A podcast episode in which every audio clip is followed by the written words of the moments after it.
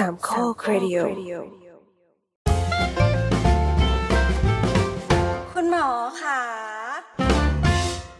สวัสดีค่ะพบกันอีกครั้งกับรายการคุณหมอคะพอดแคสต์ความรู้ทางการแพทย์แบบย่อยง่ายนะคะพบกันทุกวันอังคารตามแอปพอดแคสต์ที่คุณใช้เป็นประจำค่ะวันนี้เราอัดกันวันที่ยี่สิบห้าเอ้ยวันที่ยี่สิบแปด เดือนหน้าครับก็วันนี้เราแพลนว่าจะเป็น อี พี ที่ยี่สิบเก้าใช่ไหมครับออกอากาศนะคะวันที่สองมิถุนายนครับผมปวินนะครับเอ่อปวินปวินครับแล้วก็คุณแต้มนะครับสวัสดีค่ะคุณแต้มนะครับแล้วก็ลุงไรนะครับสวัสดีครับไรเดอร์ครับสวัสดีครับแล้วก็หมีเคนนะครับเย้สวัสดีครับวันนี้ไม่ลืมแนะนำตัวหมีเคน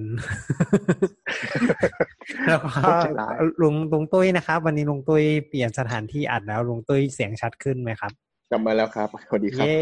สวัสดีครับลุงตุ้ยครับก็วันนี้มีแขกรับเชิญหนึ่งท่านครับเป็นแขกรับเชิญที่มาอีกแล้วก็คือคุณประธานครับสวัสดีครับสวัสดีครับเย้เย้ยินดีต้อนรับครับฮัลโหลวันนี้คุณประธานไม่ได้มาในฐานะผู้เชี่ยวชาญนะครับมาในฐานะมาในฐานะเหยื่อคนคนป่วยมาในฐานะคนไข้มาในฐานะผู้ให้การคนไข้ในในใน อี พี นี้ครับ อี พี เนี้ยก็จะเป็น อี พี เรื่องที่ยังไม่เคยพูดนะแต่ว่าเป็นเรื่องที่จริงๆแล้วผมเจอบ่อยก็คือเรื่อง อี พี เรื่องทอนซิลครับเย้เราสนใจเรื่องทอนซิลเพราะว่าตอนเด็กๆเราเป็นทอนซิลอักเสบบ่อยแล้วก็รู้สึกเหมือนเป็นโรคที่เป็นเพื่อนกัน แต่ว่าก็เลย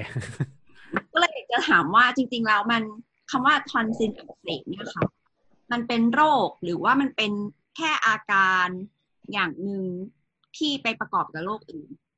คำว่าทอนซิลเนี่ยมันเป็นคำภาษาฝรั่งเนอะก็คือเป็นคำทับศัพท์เพราะฉะนั้นก็เลยมีคนเอ่อเข้าใจผิดกันเยอะอ่าเช่นยกตัวอย่างเช่นบางคนก็จะบอกว่าเอ๊ะเป็นทอนซิลเป็นทอนซิลอย่างเงี้ยคืออะไรใช่ไหมบางคนก็พูดอย่างเร็วๆหรือว่าคุณคุณป้าคุณน้าที่อาจจะไม่ได้ถนัดภาษาอังกฤษมากก็บอกว่าอ่าเป็นทอนซิลอ่าหรือว่าเป็นทอมซิลก็มีนะทอมซิลที่ไม่ใช่ทอนซิลทอมซิลอืมหรือบางคนก็บอกเออไมบาซินก็มีหรือแอนตาซินก็ยังมีไม่ใช่ละซึ่งซึ่งซึ่งมันมีจริงๆมันมีจริงๆแอนตาซินเนี่ยนะคุณผู้ฟังฟังนิดนึงตอนแรกเราเขียนเป็นบุลเลตอะค่ะว่าเราจะคุยเรื่องอะไรกันบ้างอะไรอย่างเงี้ยแล้วก็เห็นเขียนว่าเป็นแบบอะไรนะแอนตาซินอะไรเงี้ยตอนแรกเราก็นึกว่าหมอปวินเล่นมุกสรุปคือไม่ได้เล่นมุกนะไม่ได้เล่นมุกนะคือว่ามีคนพูดอย่างนี้จริงๆเคยได้ยินมาแล้วนะครับก็คือยังไงแบบมาปรึกษาหมอเป็นแอนตาซินทำไงดีเหรอเออต่อมต่อมอะไรนะหมอต่อมแอนตาซินอะไรเงี้ยอยู่ดีๆก็นึกไม่ออกแล้วก็บอกว่าแอนตาซินเอ๊ะงงแต่มีมีส่วนใหญ่จะเป็นคนที่เขาไม่ได้ชำนาญทางภาษาอังกฤษมากอะไรเงี้ยครับเขาก็จะไม่เข้าใจหรืออะไรเงี้ยครับดูเลยดูมวยเยอะจริงๆส่วนหนึ่งก็เพราะว่าต่อมเนี่ยมันไม่มีชื่อภาษาไทยนะหมายถึงว่ามันอยู่ในคอหอยอ่ะแล้วมันก็เป็นต่อมอันนึงนะครับหรือไม่กระทั่งบางคนสับสนกับต่อมไทรอยด์อ่ะครับอยู่ในคอหอยแล้วคนมีป่ะครับโอเคมุกนี้เราก็จะผ่านไปอย่างรวดเร็วนะครับทอนซิลเป็นอะไรเป็นอวัยวะเป็นชิ้นส่วนหนึ่งเป็นอะไรคะสรุปแล้วเป็นอวัยวะเป็นอวัยวะเป็นอวัยวะหนึ่งที่อยู่ในช่องคอของของเราครับให้ทุกคนลองอ้าปากอ่าอ่าแล้วให้เพื่อนๆให้เพื่อนข้างๆดูจะเห็นไหมว่าเศร้าเลยต้องมานั่งดูปากผ่านซูมกันเนี่ยนะแต่ว่าเราทำการบ้านมาก่อนคือก่อนที่จะอัดเมื่อวานเนี่ยเราก็เลยลองส่องคอตัวเองแล้วก็พบว่า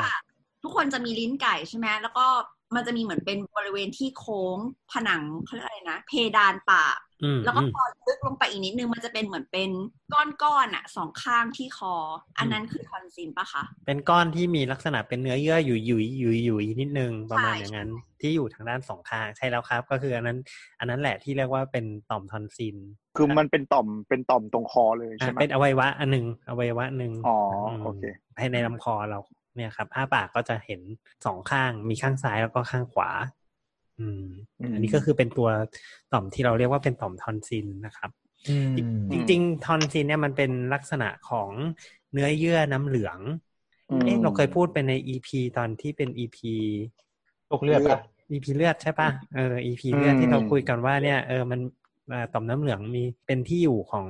เซลล์เม็ดเลือดขาวใช่ไหมครับหลายๆหลายๆชนิดอืมอันนี้ก็เหมือนกันอันนี้ก็เป็นเป็นอ่าเนื้อเยื่อน้ำเหลืองอันนึงที่อยู่ในช่องคอละกันอืมเนื้อเยื่อน้ำเหลืองคือหมายถึงว่าเป็นจุดที่น้ำเหลืองมาอยู่กันเยอะๆอย่างนี้หรอใช่น้ำเหลืองจริงๆในความหมายของน้ำเหลืองภาษาอังกฤษก็คือลิมใช่ไหมลิมซึ่งซึ่งก็คือเป็นเป็นเนื้อเยื่อที่เกี่ยวข้องกับเม็ดเลือดขาวนั่นแหละจริงๆมันคือเป็นระบบภูมิคุ้มกันที่ตัวเม็ดเลือดหลักๆที่มันอยู่ข้างในมันจะเป็นลิมโฟไซต์ลิมโฟไซต์ก็คือเม็ดเลือดขาวเม็ดเลือดขาวชนิดหนึ่งที่เซลล์มันที่นิวเคลียสมันกลมๆแล้วก็มันจะทำงานช้ากว่าคุณนิวโทฟิลหน้าที่หลักสร้างแอนติบอดีอะไรเงี้ยถ้าหากว่าใครแบบจำไม่ได้ก็กลับไปฟัง อี พี เลือดนะคะที่ขายของขายของ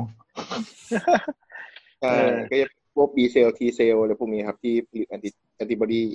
ใช่ถูกต้องเลยทีนี้จริงๆอ่ะจริงๆอ่ะจะบอกว่าจริงๆในคอช่องคอเราอ่ะไม่ได้มีเฉพาะตรง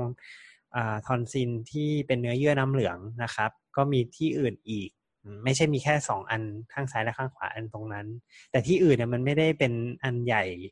และก็ไม่ได้ไม่ได้เป็นจุดที่เรามองเห็นจากอ้าปากเราเห็นนะพูดง่ายๆก็อยู่ตรงบริเวณอื่นนะครับตรงก็จะมีที่อื่นอีกก็เช่นตรงที่โคนลิ้นนะโคนลิ้นคือคืออยู่หลังลิ้นนะพูดง่ายๆอยู่หลังลิ้นอยู่ลึกเข้าไปแล้วแล้วอยู่หลังลิ้นเลยด้านหลังแล้วก็มีเข้าไปแตะแล้วก็จะแบบออกๆอ่ะหน่อยนึงอะไรอย่างเงี้ยซึ่งซึ่งมันมองเห็นได้ยากนะเพราะว่ามันจะโดนลิ้นบังน่ะมันก็จะไม่เห็นน่ะต้องใช้กระจกดูหรืออะไรถึงใช้กล้องส่องดูแล้วก็ส่วนหนึ่งก็คือจะเป็นเนื้อเยื่อต่อมเนื้อเยื่อน้ำเหลืองแบบเนี้ยที่บริเวณหลังจมูกก็คือเหนือลิ้นไก่หลังหลังจมูกพวกนี้พวกนี้เรียกว่าว่าต่อมทอนซิลเหมือนกันหมดเลยเนาะจริงๆมีเรียกมีชื่อเรียกว่าทอนซิลเหมือนกันเช่นถ้าเป็นหลังลิ้นลิ้นเนี่ยภาษากรีกป่ะหรือว่าภาษาละตินไม่รู้ก็คืออ่าลิ้นก็คือ lingual อืมอย่างเคยได้ยินคนเวลาเขาเรียนภาษาละตินนะภาษาละตินภาษาละตินใช่ไหมเคยได้ยินคนเวลาที่เขาเรียนภาษาสองภาษาเรียกว่า bilingual อะไรเงี้ยป่ะก็คือเหมือนว่ามีเป็นลิ้นสองสองลิ้นอะ lingual แปลว่าลิ้นใช่แปลเป็นภาษาอังกฤษว่าทูทังเป็นเป็นเป็นไม่ไม่คือคือเดี๋ยวนะเขาเรียกว่าอะไรเขาเรียกว่าลิงกัวทอนซินอะไรเงี้ยหรออ่าใช่ใช่เลยถ้าเกิดว่าทอนซินที่อยู่หลังลิ้นก็จะเรียกว่าลิงกัวทอนซินแล้วก็จะมีทอนซินที่อยู่ตรงท่อที่เชื่อมระหว่างหูชั้นกลางกับคอหอยนะครับซึ่งซึ่งท่อเนี่ยมันเป็นทิวบ์ทิวบ์ก็คือท่อเนาะก็คือเรียกก็จะเรียกว่าทิวบัลทอนซินอย่างนั้นส่วนที่ฟังแล้วจะอยู่ลวงตามซึ่งซึ่งซึ่งตามเรียกคือมันจะล้วงได้หรอมันออกแอกออกแอกพอดีมีคนอ้วกกลางรายการแน่นอนเออถ้าท่านผู้ฟังคำอยู่ก็ระวังจะออกออกมาก่อนใครกินข้าวอะไรอยู่มันจะมีเวลาแบบเวลาที่เราเจ็บคออะไรอย่างเงี้ยถ้าสมมติเราจับตรงคอเราอะประมาณใกล้ๆกับโคนลิ้นจับอันนี้จับจากคอนะมันจะมีแบบปูดขึ้นมาทั้งสองข้างอันนี้อันนี้คือเนื้อเยื่อน้ำเหลืองโตจากการอักเสบใช่ไหมครับอ่าอันนี้อาจจะเป็นส่วนของลิงโกทอนซินที่ที่มันปูดขึ้นมาก็ได้ครับเป็นไปได้เหมือนกันใช่แต่จริงๆก็ไม่ค่อยอยากให้เอามือไปแหย่คอเนาะเดี๋ยวเล็บไปโดนอ่ะติดเชื้อเออเร็วเล็บไปขูดอันนี้คือจับจากข้างนอกไงเพราะว่าอันนี้เราก็ไม่ล้วงอยู่แล้วเพราะว่าเราเป็นคนอ้วกไงอ๋อนี่หมายถึงจับจากด้านนอกข้างนอกคอเลยเหรอหมายถึงว่าไม่ได้เอาเข้าปากแต่นอกคอนอกคอน่าจะเป็นน่าจะเป็นต่อมหลักมั้งอาจจะไม่ใช่อาจจะไม่ใช่แล้วล่ะปกติพวกทอนซิลเนี่ยมันจะคำจากข้างนอกคอไม่ได้แหละเพราะมันอยู่ข้างในข้างในจะโตเข้าข้างในนะถ้าจะมันโตมันจะโตเข้าข้างในถ้าคำได้มันอาจจะเป็นพวกต่อมน้ำเหลืองใช่เอาต่อมน้ำเหลืองอย่างอื่นหรือว่าต่อมน้ำลายหรืออะไรก็แล้วแต่ที่ที่คำได้จากด้านด้านนอกหรือต่อมหรือต่อมไทรอยด์ก็เป็นก็คำได้จากด้านนอกเหมือนกันอ๋อนี่ก็เป็นวิธีการแบ่งหยาบๆได้เหมือนกันปะเพราะถ้าทอนซิลอักเสบมันไม่ควรจะบวมออกข้างนอกอ๋อใช่ใช่แต่มันอาจจะเป็นพร้อมกันก็ได้นะไม่ได้หมายความว่าคือทอนซิลอาจจะอักเสบพร้อมกับต่อมน้ำเหลืองอักเสบอะไรเงี้ยก็ก็ก็ได้เหมือนกันแต่แต่ต่อมไทรอยด์นี่มันอยู่กันคนละที่เลยนะต่อมไทรอยด์นี่คือมันอยู่หน้าคอใช่รอยอยู่อยู่ล่างลงไปเลยคนละเรื่องมันอยู่มันอยู่ตรงใต้ลูกกระเดือกนิดนึงอ่ะเดี๋ยวที่หน้าที่อันนี้อันนี้ถอยมานิดนึงงงงงว่าอ่าเนื้อเยื่อน้ำเหลืองหรือต่อมทอนซิลเนี่ยกับต่อมน้ำเหลืองมันต่างกันเนาะอ่าจริงๆแล้วมันมีความต่างในแง่ของการจริงๆมันก็ มันก็เป็นเนื้อเยื่อที่มันรับคล้ายๆรับน้ำเหลืองจากคนละจุดกันน่ะอืมส่วนใหญ่ส่วนใหญ่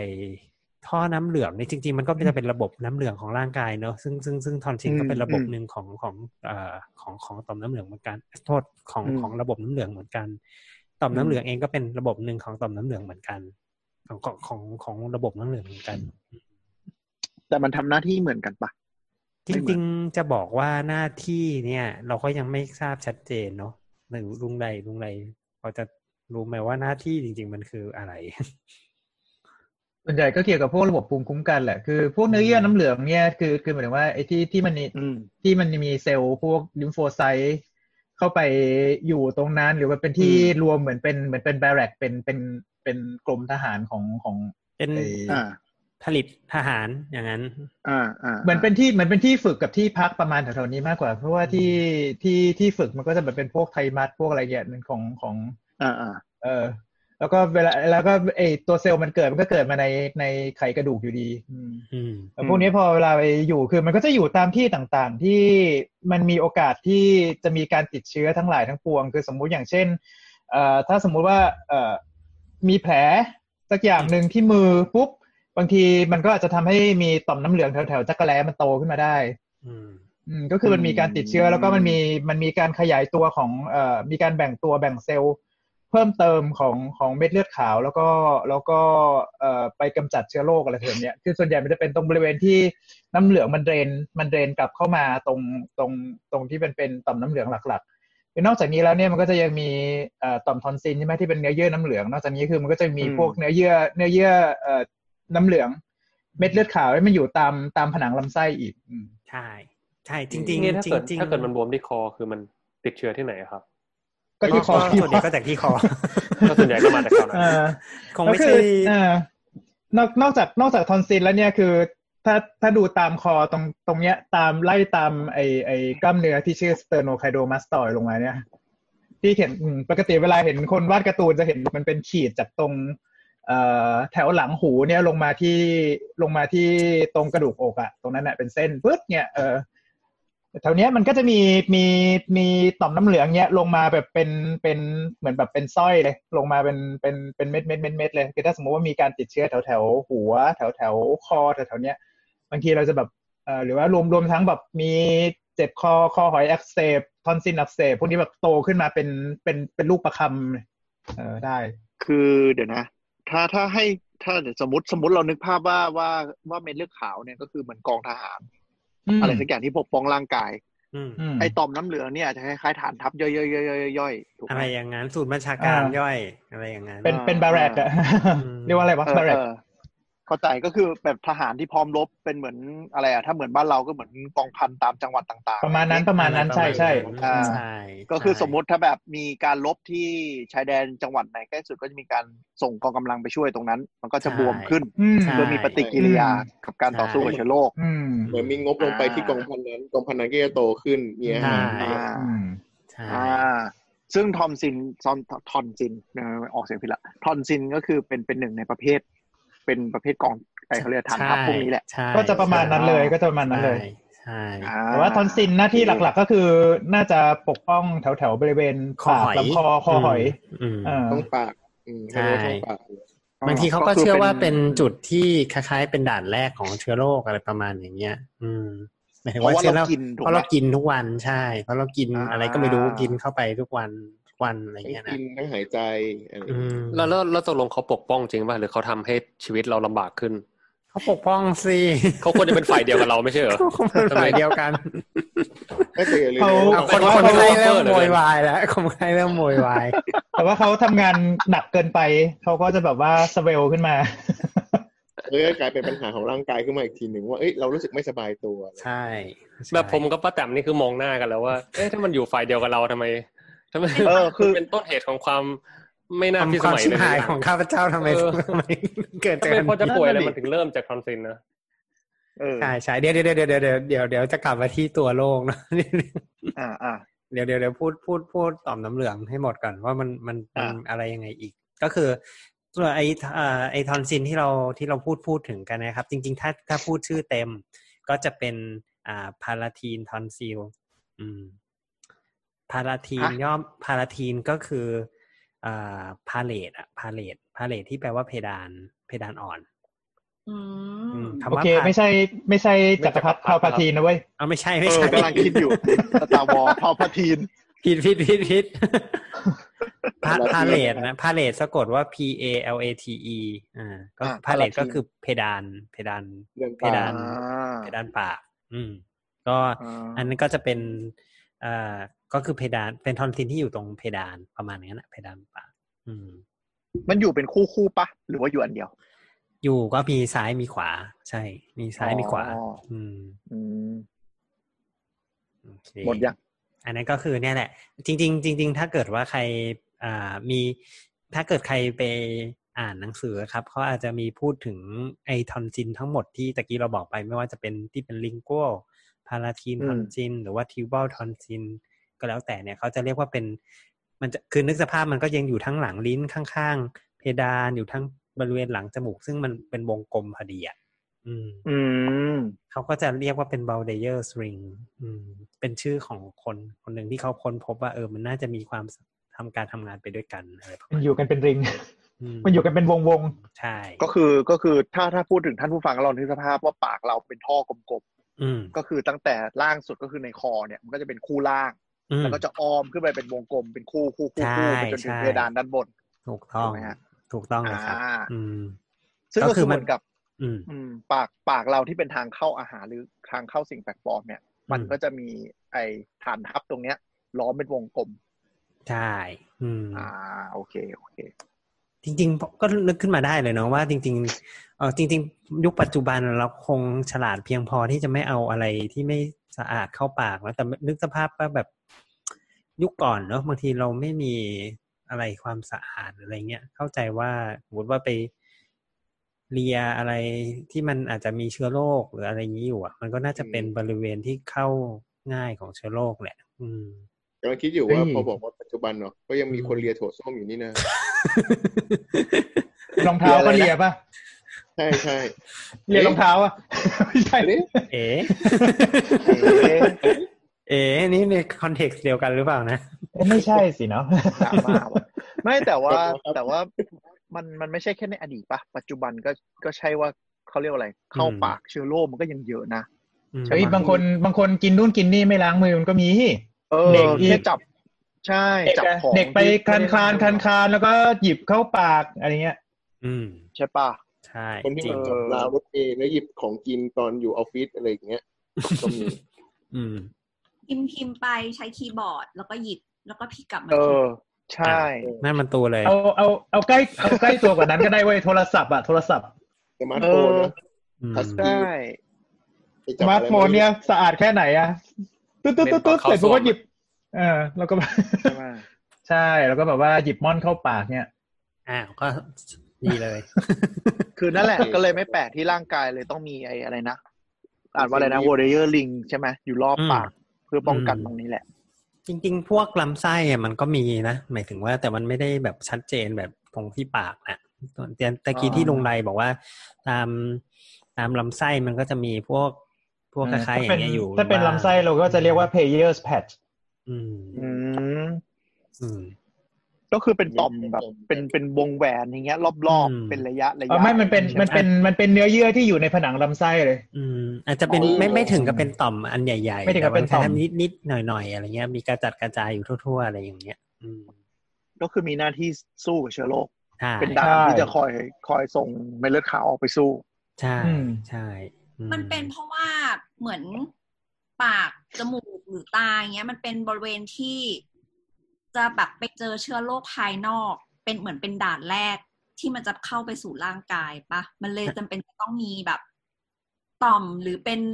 ระบบอะไรสักอย่างที่จะทำให้เชื้อโรคมันจะถูกแบบกรองออกไปก่อนในขั้นแรกที่มันจะเข้าไปสู่ร่างกายเราเลยใช่เห็นด้วยก็มีด่านไงก็มีด่านเพราะว่าอย่างอย่าง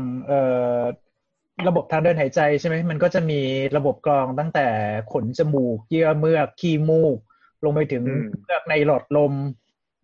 ที่แบบว่าคอยกรองฝุ่นคอยกรองอะไรแบบจับๆไว้ก่อนก่อนที่แบบว่าหลังจากนั้นก็จะมีแบบพวกพวกเม็ดเลือดขาวพวกอะไรค่อยมาเล่นงานทีหลังอะไรเงี้ย คือร่างกายเราก็ทำงานหนักตลอดเวลาเนาะร่างกายเราร่างกายเราต้องมีด่านด่านคัดกรองโรค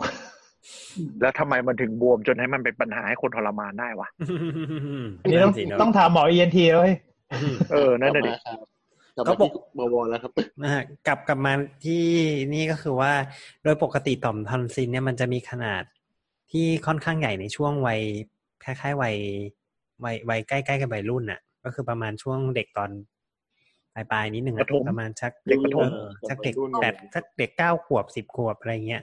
จะเป็นเป็นเป็นช่วงที่ซึ่งซึ่งมันอาจจะตะกี้ที่เราคุยกันว่ามันเป็นช่วงที่เด็กไม่รู้เอาอะไรเข้าปากอะไรอย่างนี้หรือเปล่าเนาะมันก็เลยเป็นช่วงที่มันมีขนาดใหญ่ที่สุดอะไรเงี้ยอืม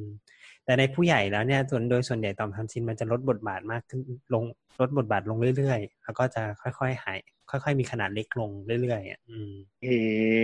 คือมันแฟบลงไปเองเหรอถ้ามัน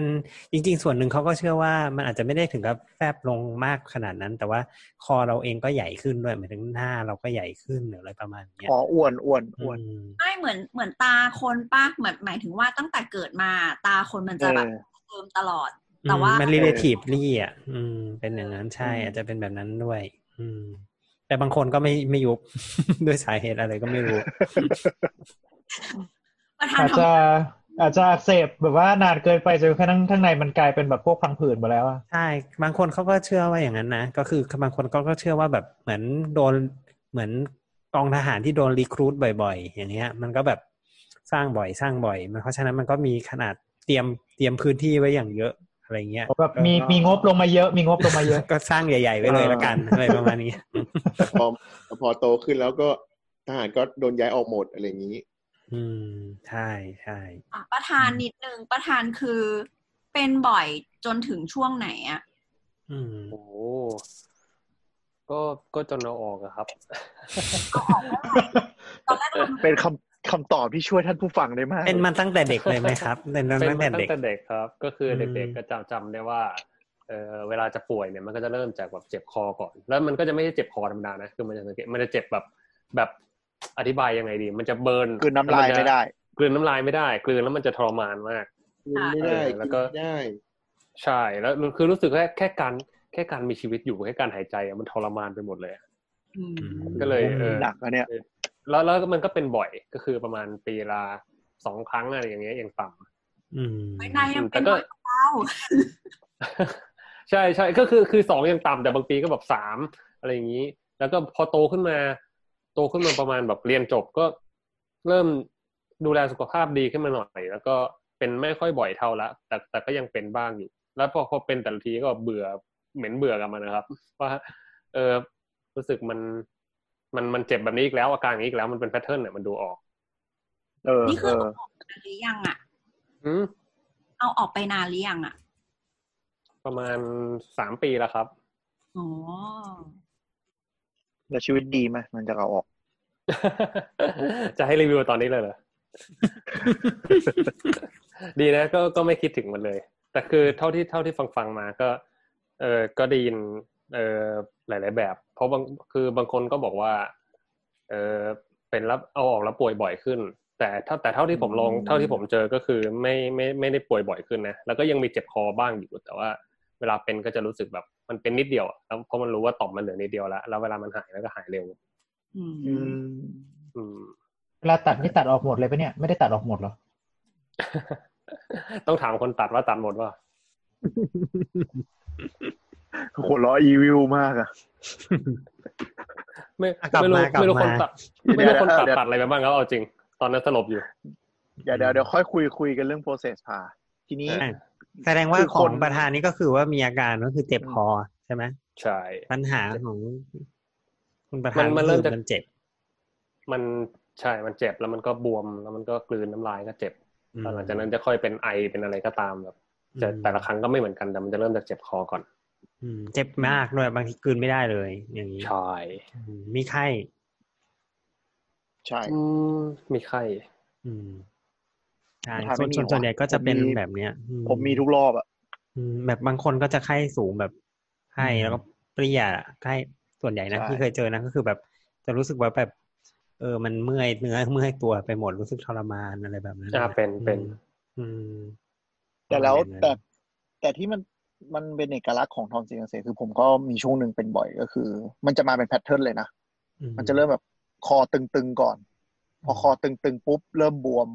บวมปุ๊บเจ็บคอไข้ขึ้นไอเปรี้ยอะไรเงี้ยมันจะมาเป็นสเต็ปเลยอืมมันจะรู้สึกอาการหนักกว่าไม่สบายธรรมดาเป็นหวัดอ่ะใช่มันจะรู้ว่ามันไม่ใช่หวัดคือหวัดเงี้ยมันจะทรมานตรงที่หายใจไม่ออกใช่ไหมเป็นน้ำมูกเป็นนู่นนั่นแต่ทอนซิลคือมันจะเป็นตรงคอแล้วมันจะทั้งเจ็บทั้งคันทั้งอะไรไปหมดเลยมันน่ารำคาญมากอาจจะมีเนื้อมากไปหน่อยใช่ไม่อยากไม่ไม่อยากอาหารแบบกินอะไรก็ไม่ลงเพราะมันทรมานทั้งคันไข้ขึ้นกลืนไม่ลงเพราะว่าเจ็บอะไรเงี้ยคือถ้าท่านผู้ฟังไม่เคยมีอาการลองนึกสภาพก้างปลาติดคอน่าจะเคยเป็นกันมั้งหรือคอเสียบอะไรเงี้ยมันจะอาการประมาณนั้นติดคอไม่รู้ว่าน่าจะคนไม่หรอมั้งก้างปลาติดคอเนี่ยน่าจะเป็นยากกว่านะอ๋อเหรอไม่รู้อะแต่ทอนซิลเป็นบ่อยไหมหมอประวินทอนซิลนี่จริงจริงจริงก็เคยเป็นครั้งหนึ่งหนึ่งครั้งครั้งเดียวเองเหรอคือคนเดียวเองเหรอสุดยอดเลยสงสัยไม่เคยหยิบอะไรเข้าปากเลยวะไม่นะก็กีบอะไรเข้าปากบ่อยนะแต่มันไม่เป็นอ่ะไม่รู้ถ้าไม่แต่แต่อยากแต่อยากถามอยากถามว่ามันเป็นโรคประเภทที่คนไม่เป็นมันก็จะไม่เป็นเลยไหมหรือหรือว่ายังไงไม่จำเป็นอ่ะมันเป็นได้ทุกคนแหละผมไม่เคยเป็นประเด็นคือว่าเป็นเป็นบ่อยหรือไม่บ่อยแค่นั้นเองซึ่งบางคนที่ไม่บ่อยอาจอาจจะคิดว่าเหมือนเป็นไข้ธรรมดากินยานอนแล้วก็หายใช่ไหมก็เป็นอืมส่วนใหญ่ที่เจอมาส่วนใหญ่คนที่เป็นมันมันต้องทำอะไรสักอย่างมันมันมันเป็นเยอะหมายถึงว่ามันมันมันมันมีไข้มันเจ็บมากอะไรอย่างเงี้ยใช่ใช่ๆอย่าอย่าโทษโรคที่แบบบางทีก็ไม่ได้ทำอะไรเอาหรอก็เป็นอืมแต่ว่าแต่ว่าที่มันจะต่างกับพวกไข้หวัดชัดเจนมากคือกินยาแก้ปวดแล้วไม่หายอ่ะอืมมันไม่หายละเอียดเออมันมันจะแย่ขึ้นแบบเรื่อยๆด้วยอืมใช่อืมนั่นแหละแล้วตกลงมันเกิดจากอะไรเอ่ยเกิดจากอะไรเหรอส่วนใหญ่ก็คือจะเป็นส่วนใหญ่จริงๆต้องจริงๆจริงต้องต้องแยกนิดนึงอะว่าว่าว่ามันเป็นทอนซิลครับเวลาเจ็บคอเนี่ยมันเป็นทอนซิลอักเสบจริงหรือเปล่าคือนอกจากอาการที่ตะกี้เราคุยกันเนาะว่าว่ามันมีอาการแบบมีไข้มันแบบปวดเมื่อยตามตัวมันเจ็บมากกลืนไม่ได้หรือว่าหายใจลำบากอย่างเงี้ยก็จะมีจริงๆก็ต้องตรวจร่างกายแหละจริงๆการที่จะบอกว่าเป็นหรือไม่เป็นก็คือต้องอ้าปากดูอะว่าว่าตกลงแล้วมันต่อมทอนซิลมันลักษณะเป็นยังไงอืมคือทอนซิลปกติมันก็จะเนื้อชมพูชมพูแบบแบบเราอ้าปากแล้วดูกระโปรงแก้มอย่างเงี้ยอืมมันสีมันก็จะไม่ได้หลบหลบไปกันหน้าก่อนเท่านั้นนะอืมทีนี้แต่ถ้ามันอักเสบขึ้นมาครับมันก็จะ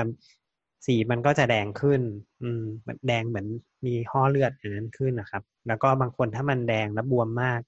มันก็จะมีคล้ายๆเป็นสีขาวๆอืมหนองเป็นหนองอ่ะพูดง่ายๆเป็นหนองเคลือบอยู่ที่ที่ที่ตัวต่อมทอนซิลทีนี้ต้องต้องดูดีๆเนาะเพราะว่าบางทีมันไม่บางทีนึกว่าเศษขี้ฟันเนี่ยเป็นทอนเป็นหนองอืมซึ่งอันนี้มักจะเป็นจุดที่หลายๆคนอาจจะมองผิดแม้กระทั่งหมอก็ตามอืมบางทีมาจะเศษขี้ฟันเนี่ยนะเศษขี้ฟันเศษนิ้วที่ต่อมทอนซิลซึ่งเดี๋ยวอาจจะคุยกันเนี่ยอืมมันจะเป็นก้อนแข็งๆหรือว่าเป็นก้อนเม็ดๆอ่ะแต่อย่างเงี้ยบางทีมันไม่ใช่มันไม่ใช่ไงคือมันเป็นเม็ดมันเป็นเม็ดไม่นึกนึกตอนแรกนึกภาพคือมันคือขี้ฟันมันไม่ใช่ขี้ฟันใช่ไหมอ่า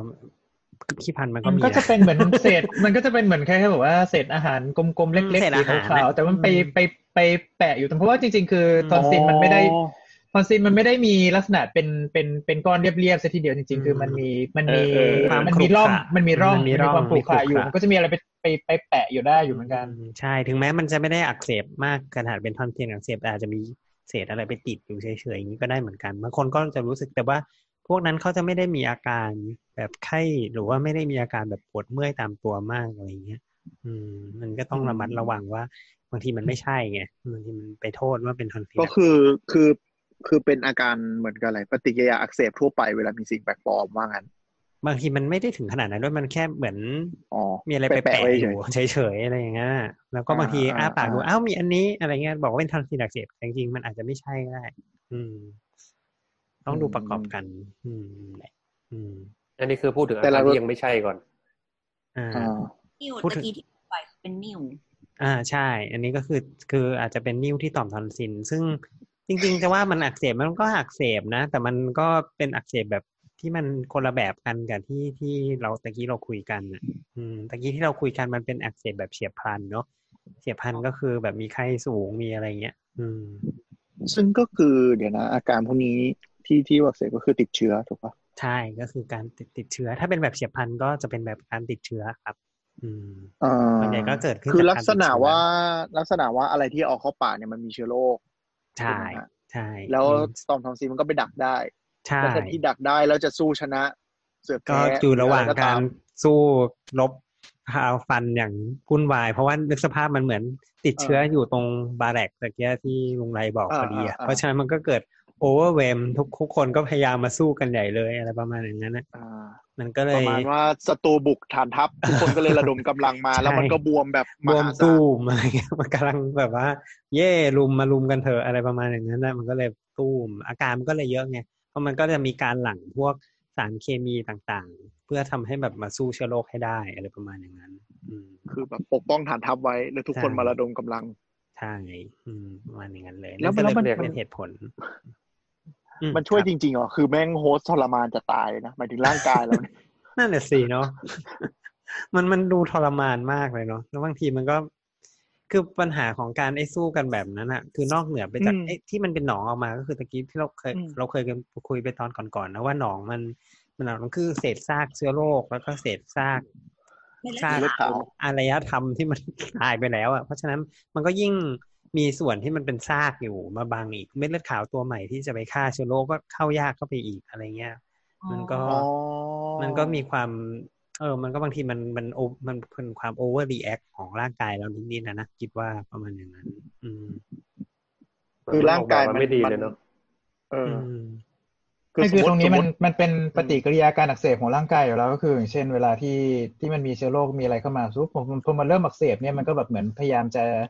ทำให้อุณหภูมิร่างกายมันสูงขึ้นเพื่อที่แบบว่าอ่ะหนึ่งกระตุ้นการทำงานของเม็ดเลือดขาวสองก็แบบว่าเชื้อโรคบางตัวมันทนอุณหภูมิที่มันสูงขึ้นไปแม้แต่นิดเดียวก็ไม่ได้หรืออะไรเงี้ยมันก็มันก็อาจจะทำให้ให้ให้เอ่อกำจัดเชื้อโรคได้ง่ายขึ้นหากแต่ว่าไอไอไออุณหภูมิที่สูงขึ้นจนเป็นไข้เนี่ยบางคนไข้สูง สามสิบเก้า สี่สิบ ในในเคสตอนซินอักเสบธรรมดาเนี่ยนะเออเออก็ก็ก็ก็คือมันทำให้ไม่สบายตัวอย่างมากแหละก็ก็ต้องยอมรับคือคือต่อให้แบบว่าเป็นเป็นแค่ไข้หวัดใหญ่ธรรมดาที่แบบมันเป็นปฏิกิริยาของร่างกายขึ้นมาธรรมดาหรืออะไรเนี่ยก็ก็ก็ยังรู้สึกไม่สบายเลยอันนี้แบบเจ็บคอด้วยกลืนก็กลืนไม่ได้ใช่ใช่นั่นคือเกินกำลังจะบอกว่าเวลาอักเสบจุดอื่นนะที่มันไม่ใช่ไม่ใช่ในในต่อมของสิ่งเนี้ยมันก็โอเครู้สึกแบบมีไข้เล็กๆน้อยๆรู้สึกบวมแดงอะไรอย่างนี้ใช่ไหมมันยังเหมือนกับเขาเรียกอะไรร่างกายต่อสู้ได้แต่ทอนซิลนี่ดูแบบดูแบบมันค่อนข้างชิบหายพอสมควรอ่ะอาการมันจะหนักมากเลยอ่ะใช่คือจริงๆอ่ะเท่าที่เจอมานะคนที่เจ็บคอที่จะรู้สึกว่าอาการแย่มากๆเนี่ยก็มีสองโรคเนี่ยก็คือไข้หวัดใหญ่กับทอนซิลนั่นแหละถ้าไม่ไม่เป็นอันใดก็อันหนึ่งส่วนใหม่ที่คนที่รู้สึกแบบซัฟเฟอร์มากๆว่าแบบเออเป็นเยอะเจ็บมากอะไรไข้สูงอะไรเงี้ยมีแค่สองอันเนี้ยก็จากประสบการณ์ถ้าเทียบสองโรคไข้หวัดใหญ่มันจะเปรี้ยวๆแล้วไปไข้หวัดใหญ่มันจะไม่ทอนซิลโตแหละมันอ้าปากแล้วมันก็จะปกติอ่าอย่างเงี้ยก็มันยังกลืนนะกลืนได้กินน้ำได้อ่ะแต่ทอนซิลโตคือมันไม่ค่อยเจ็บคออืมโอ้โหทอนซิลนี่ทรมานมากทอนซิลนี่คือเจ็บคอเป็นหลักเลยอืมใช่แล้วแล้วมันบางทีถ้าแบบถ้าไม่รีบไม่รีบกินยาอะไรอย่างเงี้ยแล้วอาการมันเริ่มบานปลายปุ๊บมันจะหนักมากเลยนะที่ผมเป็นอ่ะใช่มันจะแย่มันแย่แย่แย่ถึงขนาดแบบลุกไม่ขึ้นเลยนะแบบก็ได้อยู่เพราะว่าคือบางคนก็ก็เป็นหนักขนาดที่แบบว่าก็ก็มันก็กลายเป็นติดเชื้อในกระแสเลือดได้อยู่นะใช่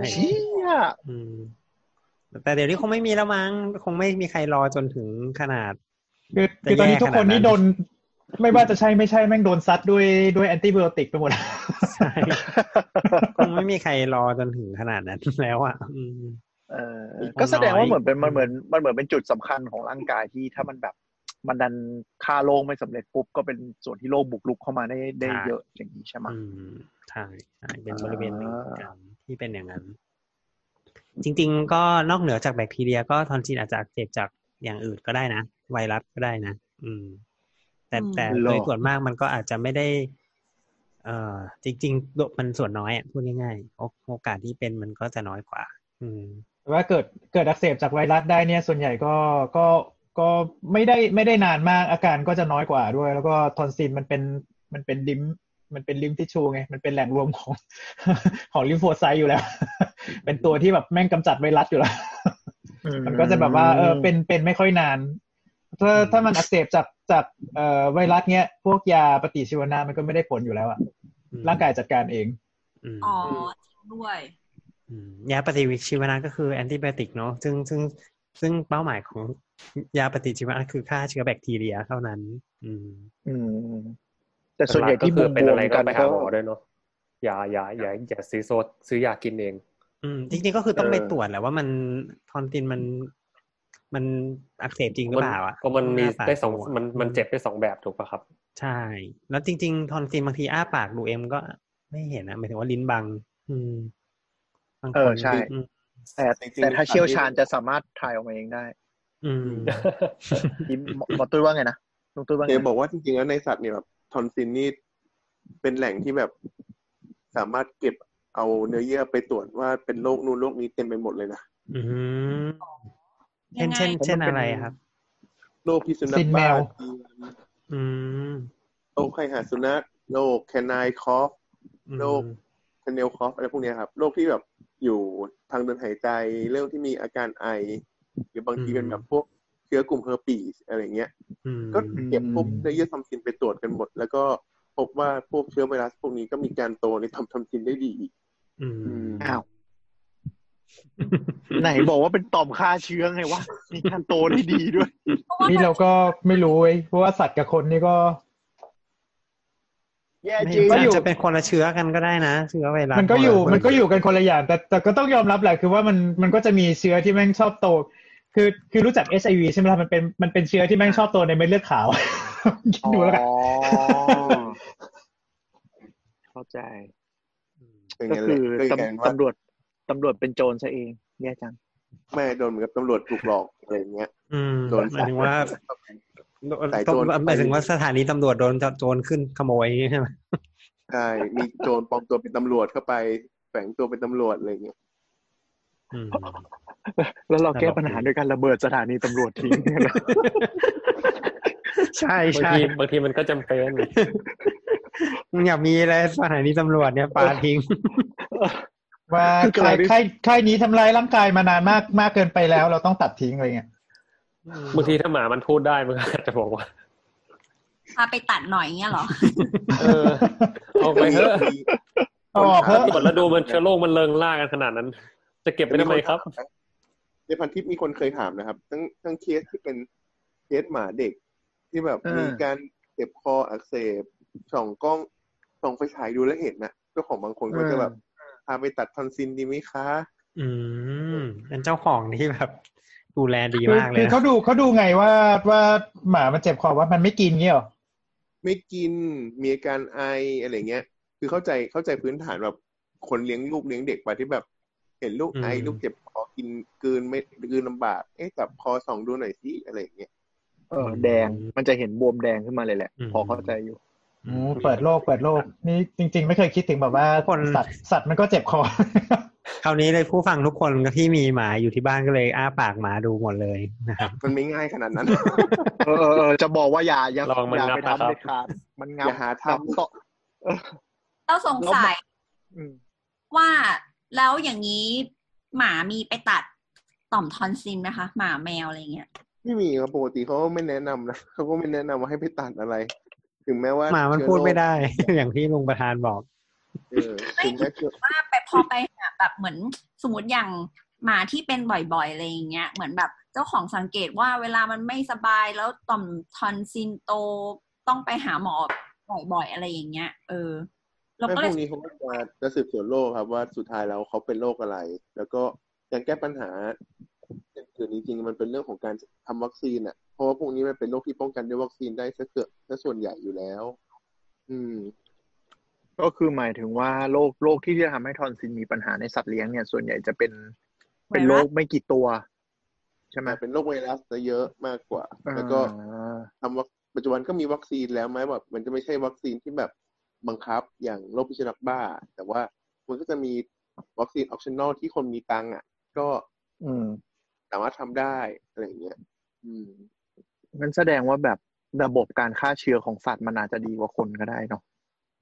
แต่อย่าลืมว่าคนหนึ่งคือหมาแมวอ่ะใช้วิธีประสาทสัมผัสพื้นฐานก็ด้วยการเลียเยอะเออการเลียการดมฉะนั้นโอกาสที่เชื้อเชื้อโรคจะเข้าสู่ร่างกายมันมีเยอะกว่าอืมแต่ระบบระบบกำจัดมันอาจจะดีกว่าป่ะเออก็เป็นไปได้ด้วยส่วนหนึ่งอืมคือคนเราอาจจะแบบออนแอลงเพราะว่ากินอาหารเริ่มสุกมากขึ้นถูกสารอาหารมากขึ้นอะไรอย่างนี้ป่ะไอจีมากขึ้นอ่อนเออก็เลยมีภูมิปรับลงแต่ขณะที่แบบสุนัขหมาแมวเขาก็ยังอยู่กับดินกับพื้นใช่เป็นไปได้งั้นรู้รู้รู้รู้กันใช่ไหมว่าเราต้องทำยังไงเออไปกินดินกินดินกลับมาครับเสิร์ฟกับพื้นโอเคอ่ะกลับมากลับมาจริงๆจะบอกว่ามันมีเชื้อไวรัสบางตัวนะครับที่ที่มันเป็นที่ทอนซิลที่ที่อยากจะแนะนำก็คือเชื้อที่เราเรียกว่า อี บี วี ครับอ่ามันคืออะไรคะมันคืออะไรมันก็คือเชื้อไวรัสชนิดหนึ่งที่ย่อมาจากคำว่า Epstein-Barr Virus คือชื่อชื่อหนึ่งอ่ะเป็น อี บี วี คือคือคือมันเป็นเชื้อไวรัสชนิดหนึ่งที่มันจะมีอาการที่เป็นทอนซิลอักเสบด้วยแต่ว่านอกเหนือจากทอนซิลอักเสบมันจะไปทำให้พวกต่อมน้ำเหลืองที่อื่นๆก็จะอักเสบด้วยเช่นอ่าต่อมน้ำเหลืองที่คอก็จะอักเสบด้วยอาจจะบางคนอาจจะมีม้ามโตอย่างนี้ด้วยหรือว่ามีตับมีปัญหากับเรื่องของตับด้วยประมาณนี้อันนี้คือผู้ชอบบึ้มฐานทับอะไรอย่างเงี้ยเหรอเป็นไวรัสที่ชอบเป็นไวรัสบุกไปฐานทับต่างๆซึ่งซึ่งเรียกว่า specific กับเอเนื้อเยื่อน้ำเหลืองไปโดยเฉพาะอะไรใช่ใช่เลยใช่เลยมันเป็นไวรัสที่มันชอบอยู่โคตรสาดิสเนื้อน้ำเหลืองอ่ะนั่นคือนึกสภาพไวรัสอะไรนะนึกสภาพอะไรก่อนก่อนไม่อะไรนึกสภาพว่าแบบไวรัสหรือเชื้อโรคตัวอื่นเขาคงมันจะพยายามหนีเม็ดเลือดขาวป่ะไอ้พวกบานี่แม่งวิ่งเข้าไปบุกฐานทัพต่างๆอืมโคตรเถื่อนอ่ะสงสัยนิดนึงแต่ไม่รู้เคยคุยเรื่องนี้กันไปยังว่าปกติไวรัสมันมองว่าเราเป็นโฮสต์ใช่ป่ะแล้วมันก็มาอาศัยในตัวเรามันต้องไม่อยากให้เราตายดิเพราะถ้าเราตายมันก็จะตายไปด้วยทำไมมันทำร้ายเราแรงประเด็นประเด็นของแนทเราว่าน่าสนใจแต่ว่าจะบอกว่าเอ่อไวรัสมันมันไม่มีชีวิตเหมือนว่ามันไม่ได้มีความอยากเออมันไม่มีสมองมันไม่มีความอยากจะขยายตัวนะมันมันเป็นแค่โค้ดหนึ่งมันเป็นโค้ดมันเป็นโค้ดที่มีเปลือกหุ้มเป็นเป็นเหมือนโปรแกรมคอมพิวเตอร์อย่างนั้นนะคือทีนี้พอมันพอมันเข้ามาได้มันก็แบบเหมือนมันอินเจคโค้ดเข้ามาในตัวเราเสร็จปุ๊บแล้วมันก็ทำให้ทำให้โรงงานโรงงานในเซลล์ของเราเนี่ยสร้างสร้างมันขึ้นมาแค่นั้นเองแล้วพอพอมันพอมันสร้างขึ้นมาเสร็จปุ๊บปริมาณหนึ่งมันก็เอ่อทำให้ตัวเซลล์เงี้ยก็แตกออกนั่นคือมันก็คือคือก่อโรคให้โฮสต์อะถ้าเทียบก็เหมือนมนุษย์นั่นแหละ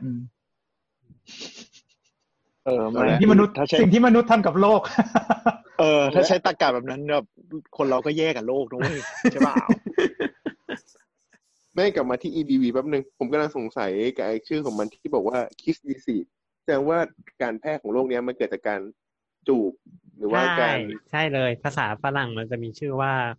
kissing disease อืมมาจากทางการจูบอย่างเดียวเลยเหรอคะมันก็ทางอื่นทางน้ำลายแหละแต่ว่าแต่ว่าแต่ว่าเขาเขาเขาไม่รู้เหมือนกันทำไมเขาเรียกชื่อนี้วะไม่รู้เอาแต่ว่ามันคนแดดมันก็คือมันคงแต่ชอบจูบจูบกันแล้วมันเป็นโรคนี้บ่อยมั้งติดง่ายอืมก็ติดทางน้ำลายมั้งอืมนั่นแหละอันนั้นก็คือไม่ไม่รู้ไม่รู้ตอบตอบที่แนทบอกมาหรือเปล่าลูกเนี่ยท่านท่านผู้ฟังจะงงนะครับตะกี้เป็นคุณแนทจากแนทนางนวลนะครับออกมารายการเราตั้งแต่ตั้งแต่อัดซูมนี่คือมีคนโดดเข้ามาแจมบ่อยเพราะเราจะเอาลิงก์ไปแปะไปแปะไว้ในห้องรวมแล้วก็อ่ะใครอยากมาก็มาอาจจะอยู่ดีๆอาจจะมีใครโผล่มาโบ๊ทโผล่มาก็ได้ช่วงนี้ในเครือสามโคกก็เลยมีคนโดดไปโดดมาแจมรายการบ่อยโอเคกลับมากลับมาคอนซินอักเสบก็คือมันคือมันมันเกิดการอักเสบขึ้นจริงๆหรือแค่แค่มีไวรัสหรือแบคทีเรียไปแปะอยู่อ๋อก็คือกระบวนการอักเสบก็คือมีการแอคทีเวตของพวกเม็ดเลือดขาวนี่แหละอืมก็คือมีการกับจริงๆคำว่าอักเสบก็มันก็คือมีปวดมีบวมมีแดงมีร้อนเนาะ จริงๆไม่จำไม่จำเป็นจะต้องเกิดจากเชื้อโรคก็ได้นะเกิดจากเกิดจากไอตัวของเราเองที่มันเกิดกลไกผิดพลาดอะไรบางอย่างอันหนึ่งก็ได้นะซึ่งทำให้มีอาการบวมมีแดงมีร้อนมีการหลั่งสารที่มันเป็นเกี่ยวข้องกับการอักเสบไปออกมาก็ได้แต่โดยส่วนใหญ่หรืออย่างเช่นที่มีเคนไปโดนฝุ่นมาแล้วก็ภูมิแพ้ขึ้นมีบวมนั่นเออพวกนี้พวกนี้พวกนี้ก็มีมีเรื่องของการอักเสบร่วมด้วยแต่เราก็เรียกมันว่าภูมิแพ้เออคืออาการของการอักเสบเผื่อท่านผู้ฟังไม่ไม่รู้เรื่องหรือว่าไม่เคยฟังเอพิโซดเลิศก็คือร่างกายเราสั่งให้อีพวกเม็ดเลือดกับเม็ดเลือดขาวเนี่ยไปที่ตรงที่มันมีปฏิกิริยาผิดปกติอาจจะเป็นแผลหรือเป็นอะไรก็ตามถูกไหมเพื่อที่จะได้ฆ่าเชื้อโรคแล้วก็เอาเม็ดเลือดเข้าไปเสริมตรงนั้นไม่ไม่จำเป็นจะต้องถูก activate activate โดยเชื้อโรคก็ได้อ่า activate โดยแผลก็ใช่ไหม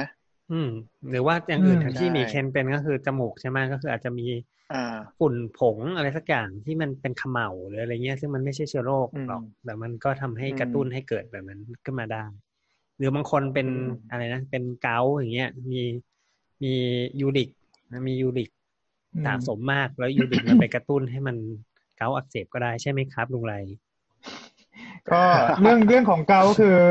คือสิ่งที่กระตุ้น คือการที่มียูริกสูงสูงอย่างเดียวเนี่ยไม่ได้ทำให้เกิดเกาไงแต่ทีนี้คือยูริกที่มันไปตกตะกอนตามท่อข้อข้ออย่างเช่นข้อเท้าข้อนิ้วข้อเข่าแบบลุงวินเงี้ยเออมันมันผลึกมันมีมีมันมีลักษณะเป็นเข็มซึ่งมันก็ทิ่มแทงอย่างนึงแล้วว่าแต่ว่าไอ้พวกเนี้ยมันก็กระตุ้นเรียกเม็ดเลือดขาวมารวมกันด้วยอ๋อพอเม็ดเลือดขาวมารวมกันเยอะๆเสร็จปุ๊บพวกนี้ก็ปล่อยสารนี่นั่นนู่นแล้วก็ทำให้บริเวณรอบๆอ่ะเกิดบวมแดงร้อนเลือดเข้ามาเยอะขึ้นเจ็บปวดอันนี้ก็เป็นกระบวนการอักเสบอืมได้คือพูดง่ายๆคือร่างกายมีหลักการป้องกันแต่มันทำให้เรารู้สึกปวดใช่การอักเสบใช่ซึ่งเคสทอนซิลอักเสบก็คือทุกคนออกมาลุมใช่จนเนี่ยของของทอนซิลมาแอคทีเวทโดยเชื้อโรคนั่นแหละอืมอ่าขอถามเรื่องเกานิดนึงค่ะครับไปอ่านเจอว่าเกาอ่ะถ้าแบบเหมือนเหมือนพวกกรดที่มันทำให้เป็นเกาอ่ะมันอยู่ในแตงกวากับเบียร์อะไรเงี้ยแต่ว่าจริงๆแล้วถ้าสมมติว่าเราโหมกินแตงกวากับเบียร์เยอะๆก็ไม่ได้ทำให้เราเป็นเกาเพียงแต่ว่าถ้าคนเป็นเกาแล้วอ่ะเขาไม่ให้กินแตงกวากับเบียร์อันนี้จริงป่ะคะงงหมายถึงว่าถ้าเราถ้าเราไม่ได้ถ้าเราไม่เป็นแล้วเรากินเข้าไปอ่ะมันไม่ได้ทำให้เราเป็นแต่ถ้าเราเป็น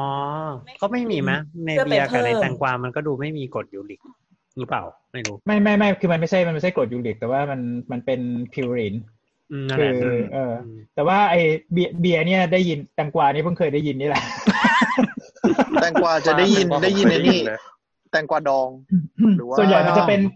ไม่ส่วนใหญ่ส่วนใหญ่ที่ได้ยินมันจะเป็นแบบว่าอ่าเนื้อแดงเนื้อแดงยอดผักอ่าพวกเครื่องใน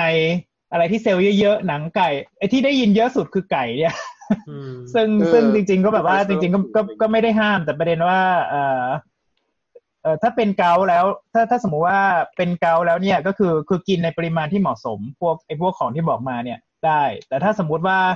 เกาต์มันเกิดแฟลร์อัพขึ้นมาคือแบบว่ามีอาการปวดข้อบวมข้อเอ่อหรือเป็นนิ่วเนื่องจากกรดยูริกเนี่ยก็เราก็ถือว่าเป็นเกาต์นะเอ่อพวกนี้คือคือการคือการลดอาหารคือการงดอาหารพวกนี้จะช่วยให้โรคสงบเร็วขึ้นแต่ไม่ได้ห้ามกินนะแล้วก็การกินไอ้พวกนี้เยอะๆก็ไม่ได้ทำให้เป็นเกาการเป็นเกาเนี่ยแม่งอยู่ที่แทบจะพันธุกรรมล้วนๆเลยคือมันมีการการเผาผลาญพิวรินแล้วก็การขับกรดยูริกที่ผิดปกติจริงโรคเกาเรียกว่าโรคสวยได้ไหมครับ เออแบบอยู่ดีจะเป็นมันก็บางทีก็ไม่เลือกไม่เลือกอายุไม่เลือกเพศอะไรอย่างเงี้ยจะแม้ลุงลุงกวินนี่เป็นเกาตั้งแต่อายุสิบห้าใช่ป่ะใช่ใช่เพราะอย่างกรณีของกินไม่อยู่นะเนี่ยเออคนไม่อยู่อย่างบุลลี่ได้เออก็เป็นอิดิโอพาธิกแบบไม่ทราบสาเหตุอยู่ดีฉันก็เป็นตอนอายุน้อยด้วยอะไรอย่างเงี้ยอืมอ่ะกลับมากลับมากลับมาเรื่องทอนซิลต่อนะครับเก็บไว้คุยเกาน่าสนใจเก็บไว้คุยเรื่องเกาต่ออ่ะกลับมาตอนทอนซิลหาหมอค่ะอะไรนะเมื่อไหร่เราจะต้องไปหาหมออ่าก็ต้องถามคุณประธานว่าไปไปไปเมื่อไหร่ที่ที่ผ่านมาเจ็บคอก็ไปหาหมอเงี้ยเหรอ เอาจริงๆตอนเด็กๆก็ก็เจ็บก็ไปหาใช่แต่ถ้าเกิดคือเหมือนยังไงดีล่ะ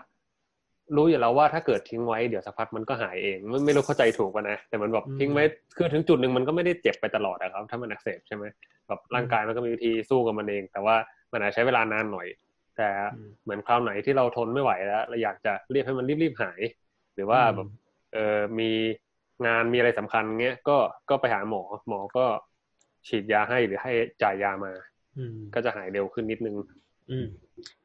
จริงๆไม่รู้ทางใจด้วยหรือเปล่าจริงๆคอนซินอักเสบมันมีเขาเรียกว่ามีมีโรคแทรกซ้อนนะโรคแทรกซ้อนภาษาแพทย์เขาเรียกว่าเป็นคอมพลิเคชันนะครับโรคแทรกซ้อนของคอนซินอักเสบก็คือเป็นหนองที่หนองหนองที่ช่องคอที่บริเวณลึกลงไปหนองหนองที่บริเวณที่ลึกของช่องคออืม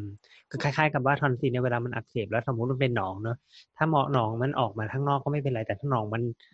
ถ้าหนองมันแตกเข้าไปด้านในอ่ะด้านในของลำคออ่ะมันก็จะแตกลามไปได้ทั้งคอเลยไงอืมถ้าอย่างนั้นมันคือในจุดที่เรามองไม่เห็นด้วยใช่ไหมใช่ใช่แทรกเข้าไปในเนื้อพูดง่ายๆอืมทั้งนี้มันก็จะยิ่งแย่ลงเน่าเลยเน่าเลยก็ต้องก็ต้องมากินหนองไงอืมในที่สุดมัน